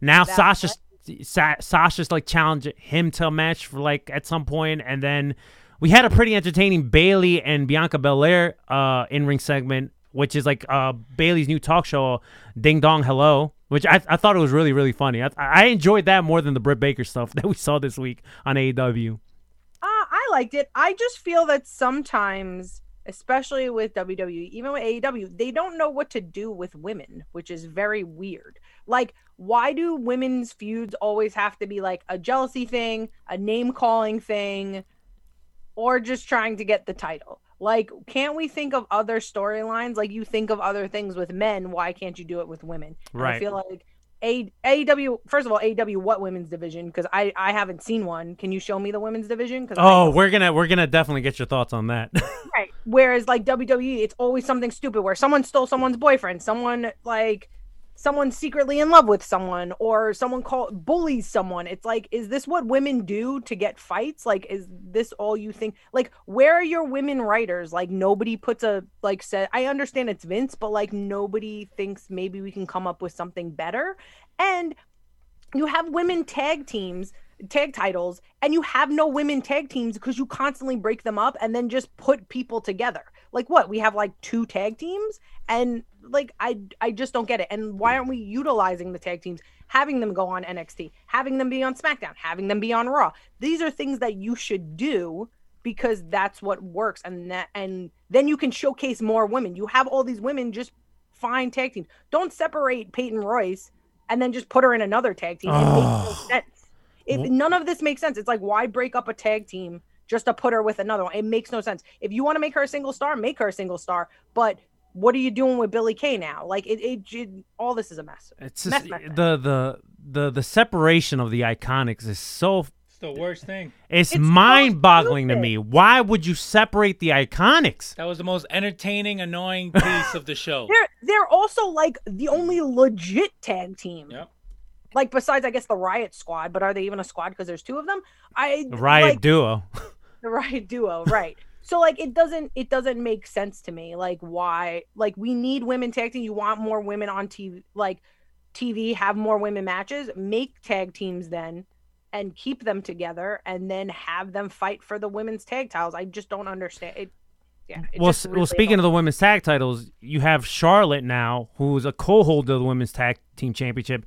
Now getting into a feud with like Lacey Evans and Ric Flair, like turn on Charlotte. It's like, why is this happening? And then also, it's like, where the hell's Asuka? Someone stole your meme, by the way. Which meme? The meme of um Ric Flair and Lacey Evans, and then uh Simpsons. Mm-hmm. Someone stole it, rotated it, and put their logo on it. I thought I sent it to you. Maybe I just sent it to Brady. Nah, you didn't send it to me. I'm gonna send it to you. Thank you for They not totally- sending it. No, I ju- I could have swore I sent it to you, but yeah, they stole it. It- it- it's fine. Listen, it, it- to me, it's not the first time, and it won't be the last time people s- steal our shit because nobody's ever creative. They got to steal, the, you know, whether it's you guys or or anybody that that that is didn't creative with. it- oh, I was like, I don't steal your shit. No, no, no. I'm saying like stealing stuff Oh, from yeah. you guys, the heel Mars or anybody yeah. else. Like they, they- you know, people can't come up. Like I listen. th- I did a post one time, and I remember the Royal Ramble. You know, reposting my post and gave and tagged me on it, right? Which that's clean. That's fine. You're giving credit to the original person. Somebody then copied that the Royal Ramble, used all their hashtags, used everything. Like this ain't even your shit. Like Yeah. it's just the worst. I hate that shit. I hate it. But Eh, anyway, it is but what yeah. it is. so like that whole thing with Charlotte and Ric Flair and like like all that was just I, I I don't know like why does it always have to be like the women are like these sultry like why are they these succubuses? Why are they always bullying each other and calling each other ugly and fat? It's like do you have like men coming out there and calling each other ugly? Like I it's just so stupid to hey, me. buddy, you're fat. Yeah, like and Kevin Owens would Hey, be like, Keith okay, Lee. right or keith lee or uh, but what what i mean maybe they do the fat things because they'll say hey fat boy or big boy or whatever but it's never like i'm mad at you because you're getting more attention than me like you never hear the boys doing that it's always the women and it's so stupid But Like, that's what happens when you have an old man that's out of touch still writing this shit or approving this because there might be there might be a lot of writers that do come up with different angles and he probably shoots them down. Probably but it's just it's so it's so Daniel's so annoyed. I know. it's so frustrating being a woman like i no, always I, I like, feel for I feel for it too because I, I, Oh, I- you guys will be fine. It's frustrating Right. being a woman. Listen, listen. I You'll have be to live fine. through the Attitude Era. I think I'll be okay because the Attitude Era like destroyed women. Like I, everyone like is like, Exactly. Attitude Era was the best, and I'm like, hmm, but was it like? especially what Lita came out with. I think it was this week or last week about the whole uh, live sex celebration. Yeah, what the Right. hell? That's what I'm saying. Like, do you know what it was like being a girl loving wrestling and seeing all the girls just wearing fucking nothing and shaking their asses and having fake sex on stage? Like, I mean, we, we kind of knew that McMahon was like dirty like that. right, but these weren't women that I wanted to look up to. Like, Lita was my favorite. My favorite female wrestler, but like these weren't women that I was like, mm, when I grow up, I want to be a wrestler and do this stuff. Like, no, like now girls have like Charlotte and Becky and like any of the women on the roster because none of them do that anymore. So like I always have to say like when people say the attitude era, I'm like, yeah, but like think about the women during the attitude era. Like And you know what? As a as a and I had this conversation. I can't remember who I had this conversation with, but like as a kid, right? Like when you're in your early teens or whatever, right? Like I used to see this stuff and I'd be like, man, Trish look, looking like this and looking like that, and I'm like, wow, they look amazing. So you know, as a in your teens, you're looking at this like, oh, hot women, right? But then as you get older, you're like, man, what a piece of shit. Like they were belittling, these women. Like it's fucked up. Right. So think of me as a girl watching wrestling and being in love with wrestling forever. And it's me being like, like when people ask my favorite wrestlers, I never really said a woman because where do I have women to look up to Mm-hmm. Right. at that point?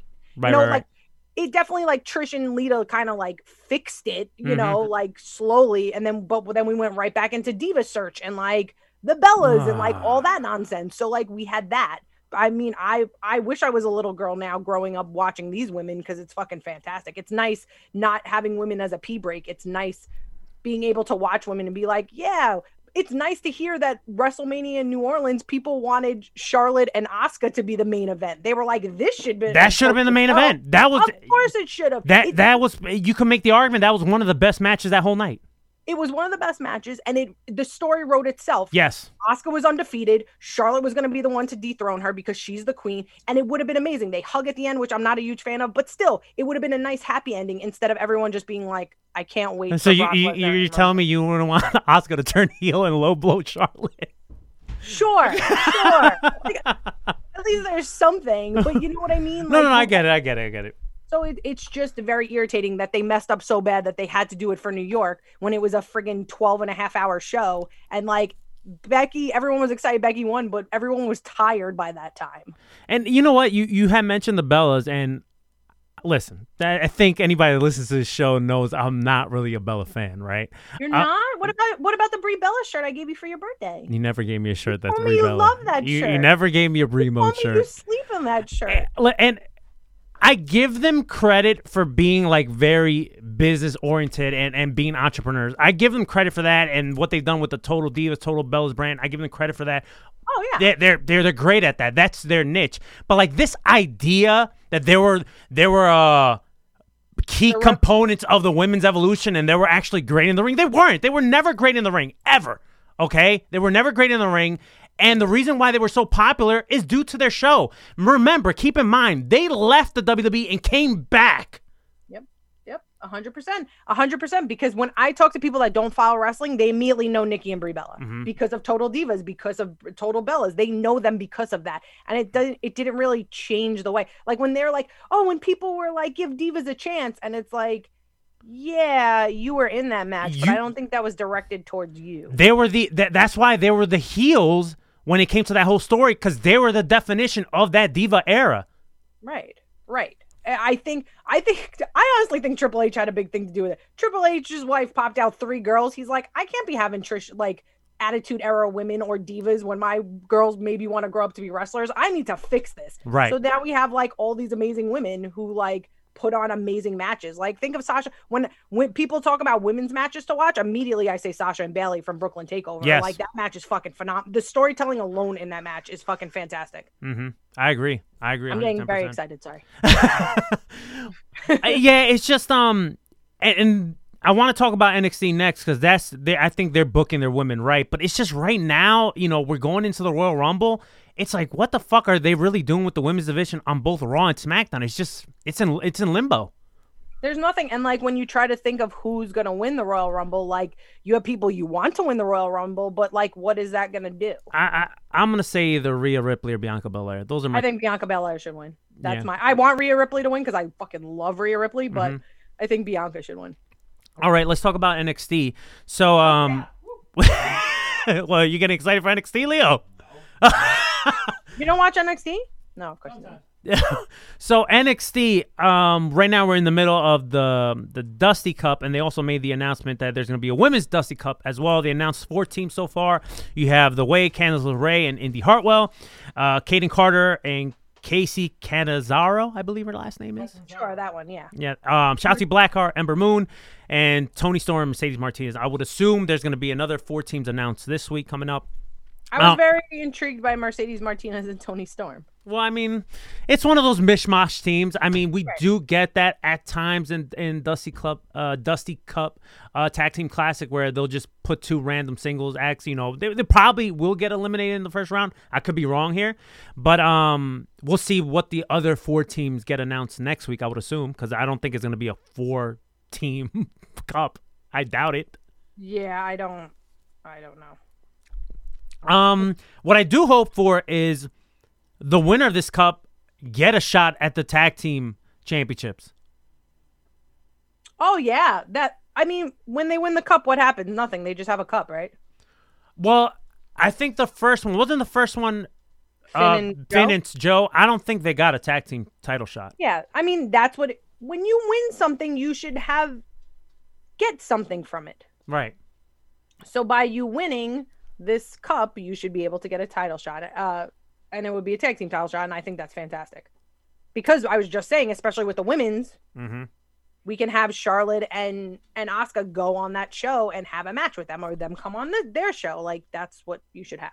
Yeah, and I think you know, especially with the tag team championships, um, they're not really using those championships to their full potential on either Absolutely Raw not. or SmackDown. And I feel like if it was on NXT, they would be used to their full potential. because they use the women to their full potential on NXT. I feel. I feel like I hear women's names buzzing on NXT much more than I hear the men's. Mm-hmm. No, I agree. It's kind of like I it's the same. Is the same as Impact. Like a women's match in NXT is at par with the rest of the matches on the show. Absolutely, absolutely, yeah. So I mean, yeah. So I mean, it just it just writes itself. You should definitely have them have a title shot, and I hope I hope that's what we get from it. I hope it's not too mishmashy who wins, and it would make sense for them to have a title shot against Asuka and Charlotte, even if they don't win. Just have a title shot. I agree. So speaking of the Dusty Cup, um, we got the debuting of the Rascals, MSK. Mad Strikers kids. I just uh, are we gonna get like find out what's the anchor like what what it means MSK? Are they just gonna be like no they're just called MSK? Like I was, I, trying, I was trying to think of names yesterday, and I kept using words that started with C and replacing them with K Mhm. because, like, that's the cool thing to do. Apparently, I forgot what I was thinking. I was thinking of weird stuff. I was like, uh, I don't know. I was like, must stop karate was one of them. I wow wow. I, I've I've seen people online speculate different names. Like I think one of them is like marijuana smoking kids. I another one Misunderstood stoner kids. Th- Another one was uh, must see kids. Um, I've seen uh, different variations of it. What What do you think of their new names? Uh, De- Dezmond Xavier is now Wes Lee, and Zachary Wentz is now Nash Carter. I'm assuming they didn't do the obvious because Kimber Lee and they didn't give him Wes Lee. That would have made perfect sense. it would have made perfect We- sense, but I think that's why they didn't do it. Um, And yeah, I I, was feel- like, don't I- you want to be Mr. and Mrs. Lee? And I feel like Dezmond Xavier mo- looks more like a Nash Carter. Yeah, I hate when they change their names. Like, just give people their names. So stupid. Um, they're fine. Nash Carter kind of sounds. He sounds like a race car driver. Um, I, I don't know. Wes Lee. I, I don't know. I, Nash Carter to me sounds like a basketball player. Nash Carter. Fair enough. So hmm. that's why you're saying that Dezmond should have it because he looks more like a basketball player. No, no, no. he just looks more like a, like a Nash Carter. I don't know, like ki- Yeah, kind of like going back Wes to what you said. Wes Lee would have been a perfect name for Zachary Wentz. It's right there. Yeah, Kimber Lee. It's like, why do you? Yeah, it's like, oh, this is the one I should pick, but I'm gonna go pick that one. Like, it's very weird. I, I, I have no idea. It's fine. I mean, I love them, so I'm very happy that they're on. They I'm did not miss a beat against uh, Jake Atlas and um, Swerve. Swerve Yeah, Scott. no, I love Swerve too. I do too. I love Swerve. Yeah. So I mean, yeah, it's. I, I don't know. I they'll probably eventually give us the what the MSK stands for. Maybe they won't because FTR they don't really tell us what that stands for. Well, but see that see, I, I saw people also bringing that up, the whole FTR thing, and I feel like that's a little bit different because the whole FTR started off as a joke, Fuck and now once they, you know, own the trademark now, now they're using that to their their advantage, and it's either fear the revolution or feel the revolt, or um, they they change it for uh, yeah, they they change it to any different words they can. So I feel like that's a little bit different.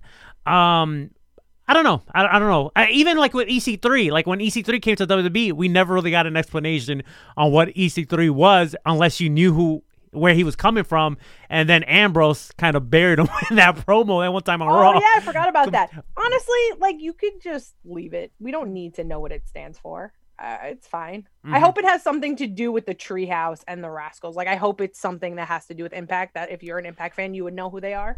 Like I like that. Well, shout outs to Vic Joseph because he mentioned the Rascals. He's like, man, these Rascals are all over the place. Or he said Oh, something yeah, I like thought that. that was good. I thought that was a nice wink in the nod to. They uh, are. They're little rascals. hmm I love the Rascals. me I wonder what Trey Miguel's gonna do, man.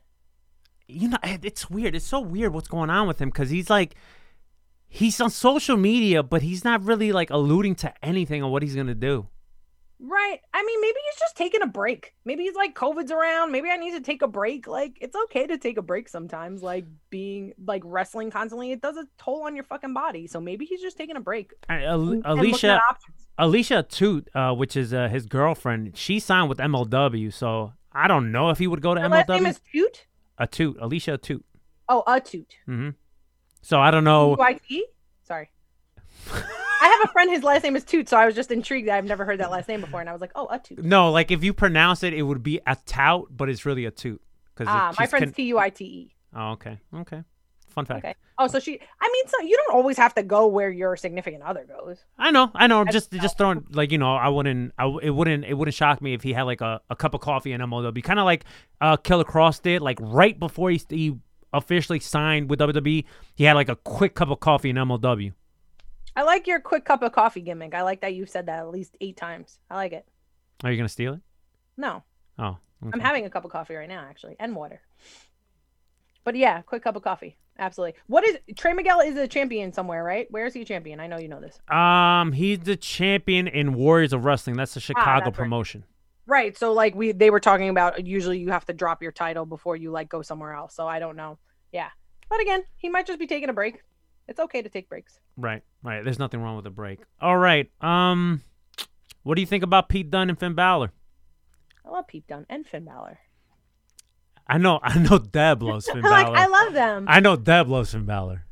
Deb loves. She calls him uh, Muffin. Muffin. Muffin. Our dear friend Deb, who only watches, is the most casual wrestling fan that has met so many wrestlers and gone on so many wrestling show adventures. She came to Japan with us and barely watches wrestling. I love it. Let me Uh, tell you who loves Deb. Japan. Japan loves Deb. loves Deb. oh my god.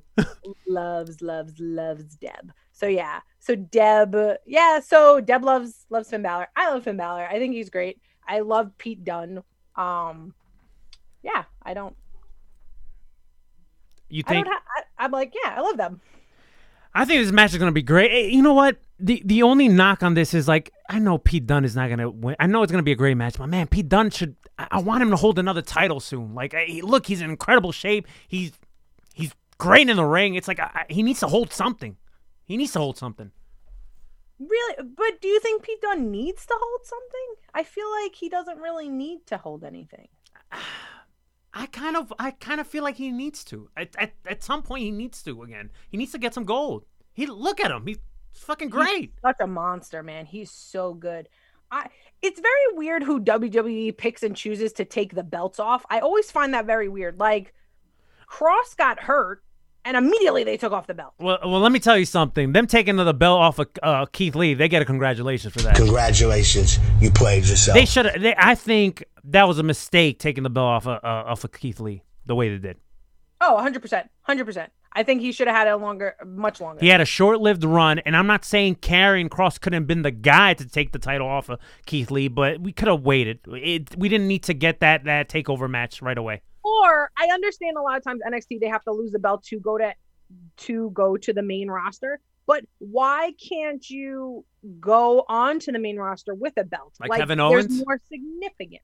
Like have him come with those two belts, walking on, being like, "All right, Drew, what's up?" Mhm. You know, or "What up, Randy?" Or anybody. Like I don't understand why you immediately have to take stuff off of people. Like, Like so- when Kevin Owens showed up on Raw and attacked John Cena, he was the NXT champion. Right, that's okay. Mhm. Paige came on, but she was NXT champion when she she came up, right? Yeah, hmm she was NXT champion. Like that's okay. She was dual champion at one point because when she won, when she was still NXT champion when she won. hmm hmm Yeah, so I mean that's okay, and then you know they'll lose eventually. You don't have to have them drop it right away to go to the main roster. It's okay to play on that because then there's significance to them going up there. They're like, I outlived these people. I'm already top dog here. Now I need to be top dog somebody somewhere else. Yeah, and it's like now I want more gold, you know? Like so I don't understand. So taking it off of Kross immediately, but then like not taking it off of Finn when he broke his jaw. But then we go back to when Finn won the Universal Championship and they took it off him. I mean, hindsight's 2020 because I'm I was so happy that Kevin Owens want, ended up getting it. But you take all these belts off of people so quickly and it's like but then some people you just leave it on them even though they're out or they're hurt. It's very weird to me. Like Lesnar having the championship and being gone for three months and then coming back. Right. I was watching um a Comic Con like interview with WWE fan wrestlers and fans, and they were doing a Q and A, and someone was like, "Who's someone you would love to see see come back to WWE?" And it was during the time where Lesnar was champ, and AJ Styles was like Brock Lesnar, and everybody started fucking laughing, and he kind of like covered his mouth because he was like, "Shit, I'm gonna get in trouble for that." That's pretty good. Pretty yeah, good. it was fucking hilarious. Oh man, now that you But mentioned, it just doesn't. you said sense. AJ said that. AJ Styles said, "I'm gonna find it. I'll send it to you." But like AJ said, How was, was this before or after they had their match at Survivor Series? I want to say before. Really, man, their match to me that match between him and Lesnar was fucking amazing. Yeah. I gotta find it. I'm gonna send it to you. It's fucking hilarious because he's like he's like Brock Lesnar, and everybody just started dying laughing, and everybody on the on the panel started looking at him like, dude, you can't say that. it was like it was almost like, yo, you just said Voldemort. What are you saying? That's. it was fucking Oh, hilarious. now I want to see it. I really want to see it now. Um, so let's talk about uh, some of AJ Styles' friends over at uh AEW because I know you. Uh, before we started recording, you kind of gave me a tease of some of your thoughts on what's going on over there. Um, but are you are you in tune with the whole quote unquote Bullet Club reunion? What's your thoughts on it? What, what you think? I'm fine with it. Like it's the whole thing that I love about this is I love that we're having all of the wrestling companies come to like I like that whole thing. Like Okada was talking about how he wants this major show Yeah. everybody involved. I fucking love that idea. WWE, you need to get with it. I know That's not happening. It would never happen. But Unless Triple H is. I think if Triple H was at the realm, I think he'll allow it. Right. So like I I love this idea. I love that we're doing cross brand. I think the the time of Bullet Club is a little past that kind of Bullet Club, but it's okay because it's new for other people. People were probably like dusting off their Bullet Club shirts like it's like, "Yay, I get to put this shirt back on." So like that's fine. If it, people are enjoying it, I'm totally fine. I I think it's funny that you mentioned that because after reading the Young Bucks book, um, I don't know if you got to read it. Did you get to read the Young Bucks book or at all? Or I no? did not read the Young Bucks book. Well, I, I think you you should get it. It's a great book. But during that, they they kind of they kind of said how when New Jap- when they were still signing New Japan that the, the the the whole concept of like them transitioning and going, you know, making a mark in the in the United States out here in the northeast in the, in North America and stuff. The the the the behi- what was really behind that was the popularity of Bullet Club and the Young Bucks and Kenny Omega and whatever, right?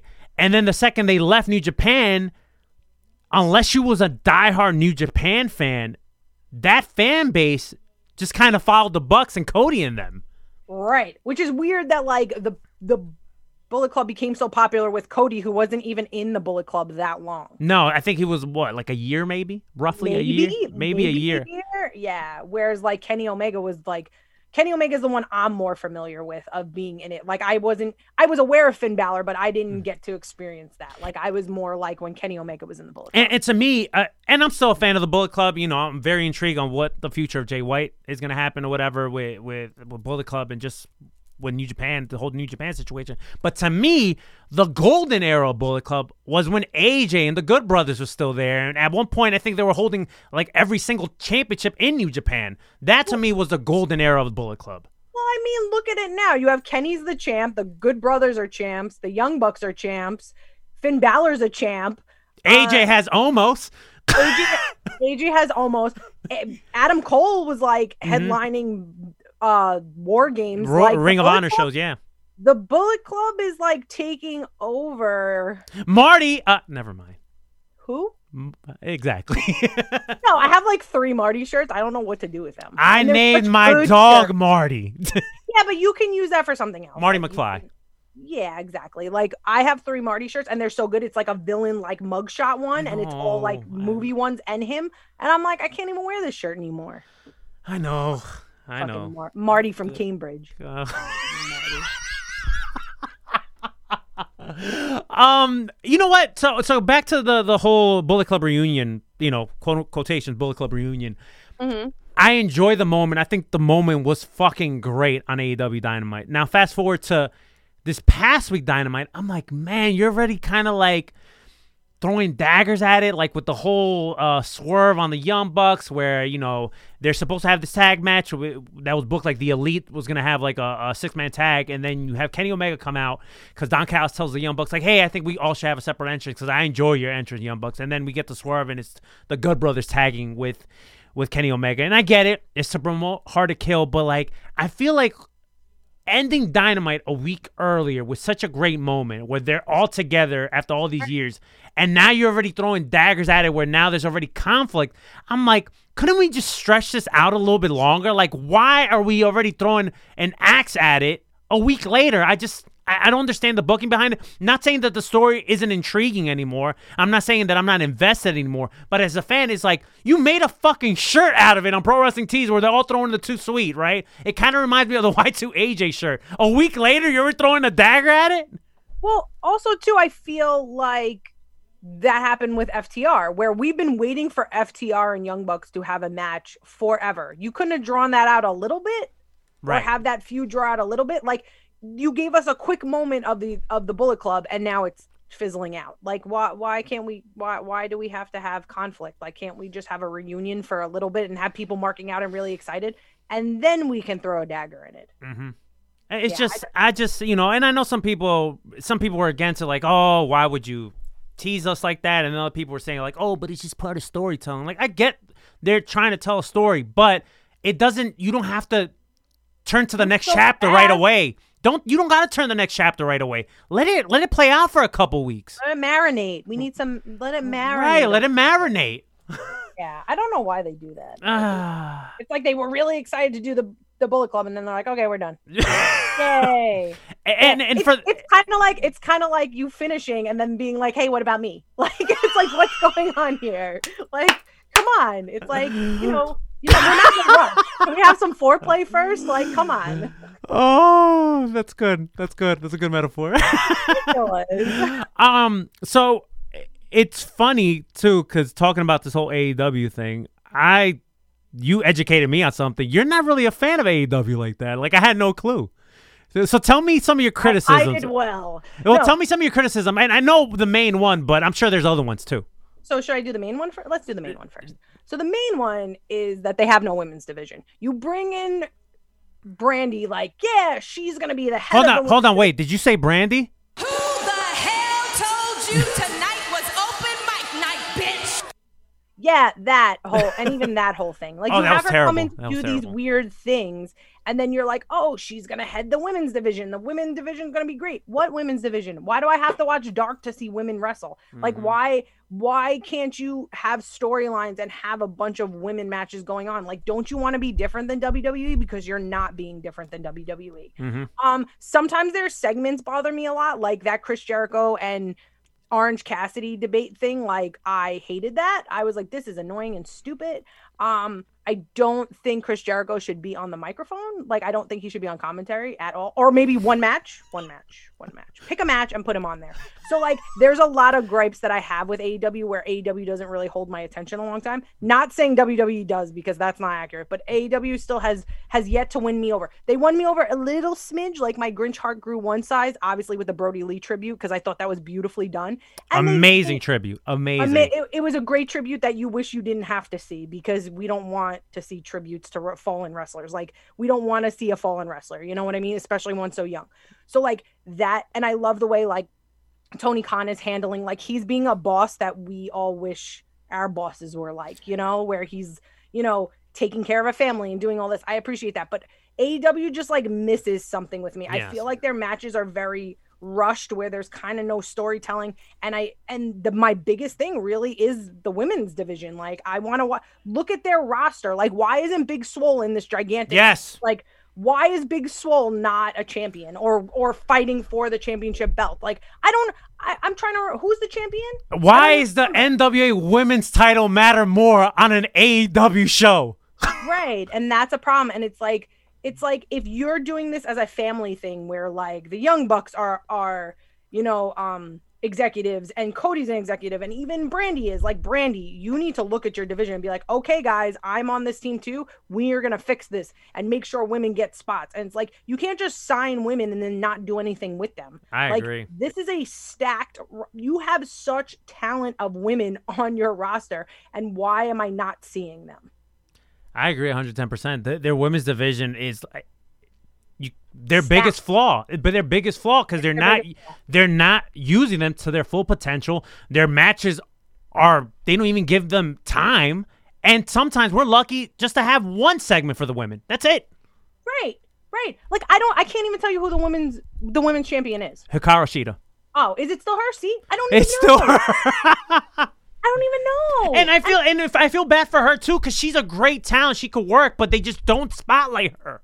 when they were announcing all the women that were getting signed, I was pumped. I was like, yes, Big Swole. We got Big Swole. We got this one. We got Britt Baker. We got this. And I wasn't a huge fan of Britt Baker, but Britt Baker's kills it on the mic. Like, I love Britt Baker. So, like, they have all these women, and like, why am I not seeing at least three women's matches on AEW? Like, why am I not seeing that? When are we going to get a tag women's women's championship? Shouldn't we have that in the works? Well, now? well, look at look, so to to add on to that, I think uh, what was it like? It's about to be a year ago. A year ago at this point, maybe around last summer, they did the, the women's uh, tag team cup type gimmick, right? And the winner, they just crowned cup champions, right? But that Right. that was it. They had their own separate show on YouTube, and then we only got the final on Dynamite. Like, how come we didn't see those matches throughout Dynamite? And the way this goes, it makes me feel like they think the men's matches are more important. And like, I don't want to think of that. I don't want to be that woman. I don't want to be that that that female that's like, eh, why, why aren't the women here? But why aren't the women there? Like, Right. it's not like it's not like I'm waiting for women to come and do a bikini contest. I want to see women wrestling. Like this is why I'm here. I it doesn't. I'm not taking away from the men. The men are talented too, but these women are solid, solid wrestlers, and I'm not seeing it. Again, Big Swole should be in the title picture. Yes. Big. Swole should probably have a, the title by now. I agree. She's Big Swole is so overly talented, and like you're doing nothing with her. and, nothing. and also you have a stack roster and then just talking about like women's matches in general you can make the argument their best women's match on AEW one of those competitors is not even signed to AEW it was Thunder Rosa she signed with the NWA I fucking love Thunder. I love Thunder Rosa and I think love Thunder. Rosa. whenever that contract ends with NWA or I don't know what Tony has to do but she like she needs to be the face of the AEW women's division Yeah. Yeah. And that's not knocking any of the other women. No. But I mean, let's have feuds. Let's have a gauntlet match and see who's gonna be the number one right like. I could easily see Big Swole having a great showcase doing in yeah in the gauntlet match. all the women. And that way, if you have a time like a time limit and you want to book all these men wrestlers and like do all those matches, that's fine. Do a gauntlet. Be like, we're gonna have a, a gauntlet match to determine who's gonna be the number one contender for for the women. Or do a program where you have the women wrestling each other and them advancing to get to the gauntlet match. And then you have your what five how many are in a gauntlet match? Usually like five. So like It varies. It varies. all right, whatever. Mhm. So you have those five, and then you do it where you have one start, and then that person wins the gauntlet match, is now the number one contender. You have the women's champion come out, say her words to them, them say that, and there you have it. And that way you have five different, five or six different women wrestling in what you could do half hour 45 minutes of that and that's fine and you get to sh- you just have five you just now have five women wrestling on AEW instead of waiting for dark on YouTube so stupid Yeah, you know, um, I'm I'm with you uh with AEW's criticism because by all means, AEW is not a perfect product at all. Right. At all. also, Right. I I don't like I don't hate them. Also, I think they need to fix their music for their wrestlers. I feel Yes. like entrance music is very very important and I feel like they fall very flat. Like when I sit there even though I've been watching AEW for a while, it takes me a while to realize whose music is whose and I don't like that. Like WWE at least when I hear music, I know immediately who it is. Mm-hmm. And like that's what you need because music is what gets the wrestler and the fans hyped up, regardless if you're in the in the audience or not. Right. Um, I just think one thing I, uh, that AEW does a lot, and it's just like you're doing it too much, is the brawls, like the the, the whole brawling and having a whole bunch of guys show up, and, and they do too much of that. Like it, it doesn't. It's to the It just point, messy. right? Like I shouldn't be two, three different brawls on the same show. I shouldn't be seeing that. storytelling is a big part of what I love about wrestling, and I always have loved about wrestling. So when you kind of just have this mishmash of rep matches, I love watching wrestling and watching wrestling matches, but storytelling in matches. I mean, I'm gonna say a taboo name, but like Velveteen Dream and Aleister Black when they're wrestling and he's like, "Say my name, say my name." That's storytelling. When you watch wrestlers have storytelling in a match, that's one thing that draws me has always drawn me to wrestling because it's like watching live theater. So when you don't have a storyline and you just have this guy come out because he's mad at this guy because this guy did this, that does nothing for me. But when you have a storyline and something progresses, like we said with Drew, Drew kicking Brock, you planted a seed and now we have a story. Now we have a story that makes sense when it leads up to WrestleMania. Those are what I like. And when you just do mishmash of people brawling and fighting each other and coming out just to get like pops, it doesn't work for me. And that and that's also part of my fear when it comes to like a guy like Ethan Page showing up in AEW. Like I get it, like his friends are there, but you have so many people on the roster. Like I don't want Ethan Page to be a random guy, like just showing up for a random brawl. Like I don't want that because Ethan Page is so entertaining. Right. Plant seeds of someone showing up. They kind of did that with Brodie Lee. When Brodie Lee, they kept having those. st- Who's going to be? Who is it going to be? Who's it going to be? And then it was him. That's okay. Mm-hmm. I don't think even. AEW knew who's going to be until like maybe a month or two prior. Hey, but at least they had a story. right. Right, right, right, right. And that's what's that's what I enjoy about wrestling, and that's what made me fall in love with storytelling. Was watching.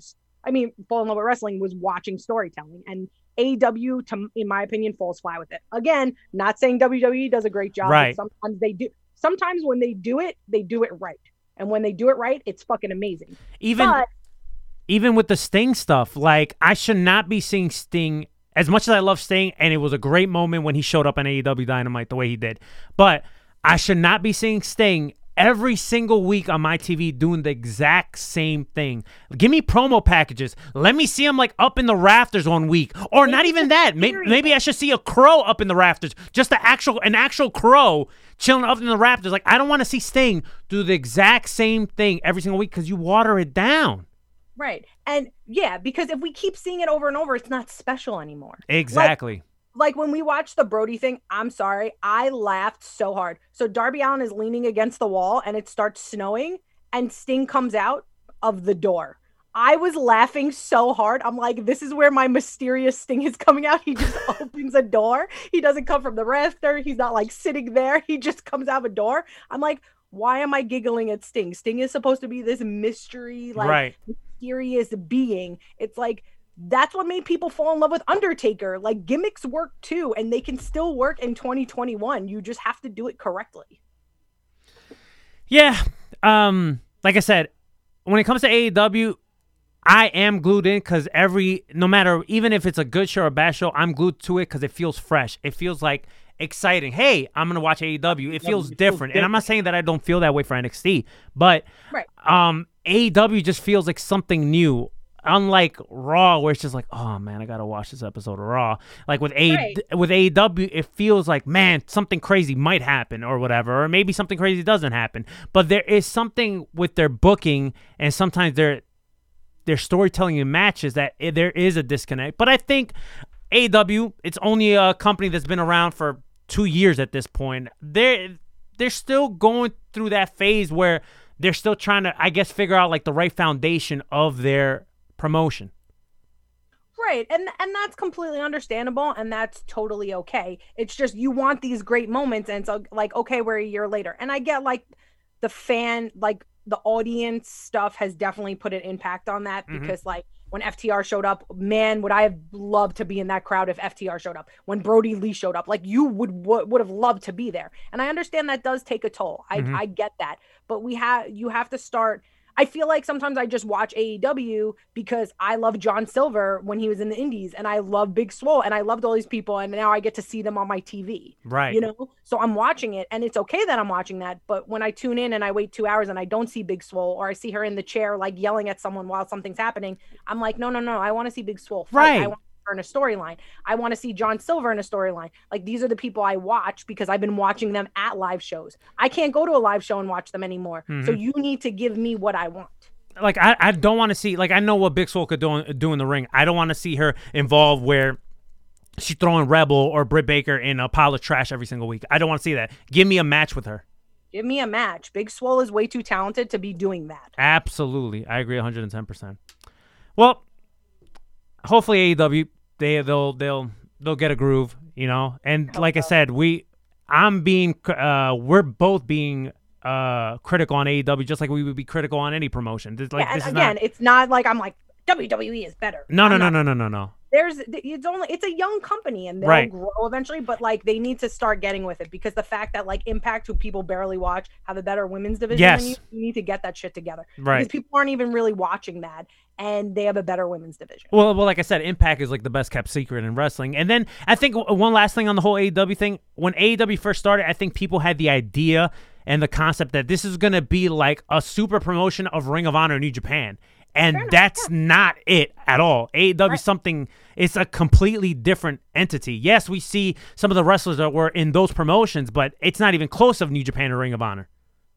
No, it's not even, and it's it's definitely. I mean, look what they did with Eddie Kingston. Eddie Kingston came in for a one-off, and they wound up signing him, and it's Mhm. fucking amazing. And like, I Eddie Kingston's another one that I wasn't completely sold on for a while, and then I was like, this man needs a microphone all the time and should talk all the time. And I tune into AEW because I want to see Eddie Kingston talk, but I want Eddie Kingston to not just come out and talk for no reason. I want there to be a story behind it to lead up to something. Right, right.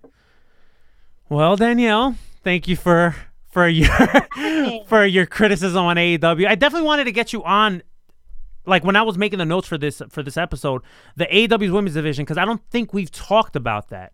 And I and I know how much you love women's wrestling, so it's like, man, I really want to pick her brain when it comes to the women's division. You know how angry and salty I get about things. Yeah, but this is one of those things that you have the right to be salty oh, about. Oh, Yeah. Oh yeah. Like it's not just like me being a like empowered woman and want to see women's wrestling. No, even me as a guy, I want to see like why can't I see a women's division like being booked on AEW like I see on Impact and NXT? Like why can especially when a company like AEW?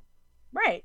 Right. Right. And they have so again, we were saying they have so much talent. It's like you need to utilize them and start doing because it's not like people are not going to watch it. It's not going to be their P break. P breaks are over for women's wrestling. Like people actually tune in to watch women's Yes. wrestling now. Yes. It's Yes. over. Like it's over. So you got to step it up. You got to step it up. Especially like you have Brandi come on and like you're like, "Yep, she's an executive too." It's like, "Great." So she needs to get with it and like fix the women's division. I agree. Well, Danielle, thank you for joining us on this episode. Uh, thank you we for having me. Uh, congratulations on your uh 10,000 followers. yeah, we finally we, we finally did it. We finally did it. Uh, I can't wait for your dance. right? it- it's gonna happen. People. It's it's gonna happen at some point. I should post the video of you dan- doing the kid and play in New Orleans. That should be your thing. But I thought you wanted me to do the. I thought you, You can guys. do all were- of it. We're just gonna post videos of you dancing constantly. That's just gonna be the thing. That's gonna be the new gimmick. Yeah, every week. It's gonna be like today's Tuesday. You know what that means, and then it's gonna be you dancing. I just made a whole segment for you. This is wonderful. You're welcome. oh my god! But um, thank you for doing the episode with us. Um, well, Leo's not here. Leo's completely vanished. I don't know where he went, but Hi, Leo. but um, thank you for doing this uh show with us this week. Um, I did it on a post, but like our success, a little bit of success we have. We gotta Oh. give you, we gotta give you guys credit because you guys gave us the heel marks. Brady and Daniel gave us the, our first rub before we were anyone. Yeah, and it all came down to an ROH concert. Concert, you hear me? An ROH show. I haven't been to a show in such a long time. I'm calling them concerts. Oh, look, Leo's back. Yay, Leo's back. Leo, Danielle's give us a. She's not giving us a congratulations. We played ourselves, but she's giving us a congrats for our 10k on You're Instagram. 10K. I'm so happy for you guys. Yeah. I'm giving you a round of applause. Um, yeah, I'm really thank you for having me on the show. Yeah, Ten. we, we met at, at Ring of Honor and then just became instant friends. And Yay, wrestling friendship. Yay, friendship. Yay, friendship, as Danielle says. Yay, not yay for friendship. I said yay for friendship, and Danielle completely buried me. Dios mío. I was like, no, it's yay friendship. Yeah, yay friendship. Thank you for having me on. I couldn't wait to do it. I was like, the other day, I was like, I wonder if she's ever going to ask me to be on. Aw, I was- I was- somebody's peanut butter and jelly. I was I also- waiting for the right moment. right. I also don't want to be that annoying person that's like, hey, when can I be on your show? Can I be on your show? When can I be on your show? Can I be on your show? I have a lot to say about wrestling. Hey, hey, Danielle, you were on the show. yep. Now you don't. I don't have to bug you for another whole year. But you'll, It's- but you'll it's be, not- nah, you'll be back on the show sooner What? than. On a we gotta bring. What? We gotta get Brady on the show now. Brady's Well, my hopefully we could get this crossover episode part two happening Lucha again. Mafia, baby. part two. That'd be insane. We need a whole like we need a whole like uh Knights of the Round Table going on and us like spewing off of each other, Uh, even if it's yeah. not about current current events. You just you know you guys just sit there while me and Brady are just, just The Knights of the rambling. Round Table. I like. yeah, I like that. you for the show. guys, you guys are gonna start rambling for like an hour, you and Brady, and me and Leo are gonna like show each other pictures of our dogs. We're gonna be like, "Oh, Hey, hi. oh, come on, Duke. Oh, come on, Duke. how are you doing?" That's exactly what we're gonna do. well, well, Danielle, give me your- give me your plugs. Tell me what you're working on. No. Um, all that no, stuff. No, Nothing. Oh, uh, we I uh, follow us on the heel mark at the heel marks on Twitter and Instagram. We're heel marks Facebook. Heel Marks a Wrestling Podcast. We're on Patreon now. We are reviewing Cobra Kai. We are reviewing a bunch of other wrestling stuff, the Undertaker stuff, all that good stuff. So follow us there. Leo. Yeah. Plugs it. Bluesradio.com. I got another meeting going. That's why I gotta go. Love you guys. All right, you can find me Making at- money, bro. Making money moves. Sorry. You can follow me at Rated R since 87. Um, I really don't post much wrestling stuff on there, but you could follow us at Lucha Outsiders everyone, Instagram, Facebook, Twitter, um, even though we do nothing with our Twitter. And if you miss anything or everything on today's Twitter episode, gang. make sure you download, subscribe to the podcast version of the show, wherever you get your podcast needs. Do I play the outro or you play the outro? I got it. uh, and that is it. Just making sure you're awake. I think you just, um, I think you just completely demolished Danielle's uh, eardrum. And everybody else. I'm I'm purpose. Danielle, thank you so much for doing the episode. And I'm the best. So what happened mean, in Baltimore? What happened in What? Baltimore? What happened in Baltimore? Are we still talking about Baltimore? Why? Come on, I'm in a, I'm in a like, you know, I don't want to talk about it. okay, okay, Next year. I, I, I don't Do want to talk about it. Do you do do Steeler fans and Raven fans like do they beat each other up at stadiums? Yeah, yeah, yeah. They do. They do. Okay, then. I've never seen that. I have. The only reason I'm asking is I still have to do that stadium, so I didn't know if you wanted to do a Raven Steelers game at Steelers. But Ah, I don't you'd be want fine. you to. Like, oh no, no, I don't I'm wanna down to do it. I'm down to do it. Listen, I don't want to put you in a situation where you're. man, ain't nobody fights. gonna say I nothing to me. It's Alright, Mario. well, I don't want fights happening. no, no, no. I, I, I'm not saying that Steelers and Baltimore there, there hasn't been fights. I'm not saying that, but it's nothing like Philly. Like, you're not nothing like fight- Philly. You're not gonna start with someone. No, of course I don't not. know how that goes. So like when I went to the Cowboys, like I was wearing my Giants jersey, and people kept shoulder butting me. And I Damn. wasn't even, and I wasn't even doing anything. I was literally like sitting watching the game, and I kept getting shoulder butted. That's fucked up. And then a Cowboys fan actually had to yell at a big guy. He was like this big, big guy. He he kind of reminded me of uh, Carlos, your friend Carlos. Oh, like, Carlos. like a big guy, and he shoved me, and I almost fell backwards. That another Cowboys fan was like, "Dude, she's a girl. Like, fucking relax." Like, Yeah, I I, I can't stand fans like that. But Leo, Leo could tell you fucking a whole bunch of stories when it comes to soccer fans. Yeah, go. All right, for Danielle, Yeah. for the old man Leo, Yeah. I'm I yours truly, anything with that. Mr. Rated R. Keep it rated R. Stay too sweet, guys.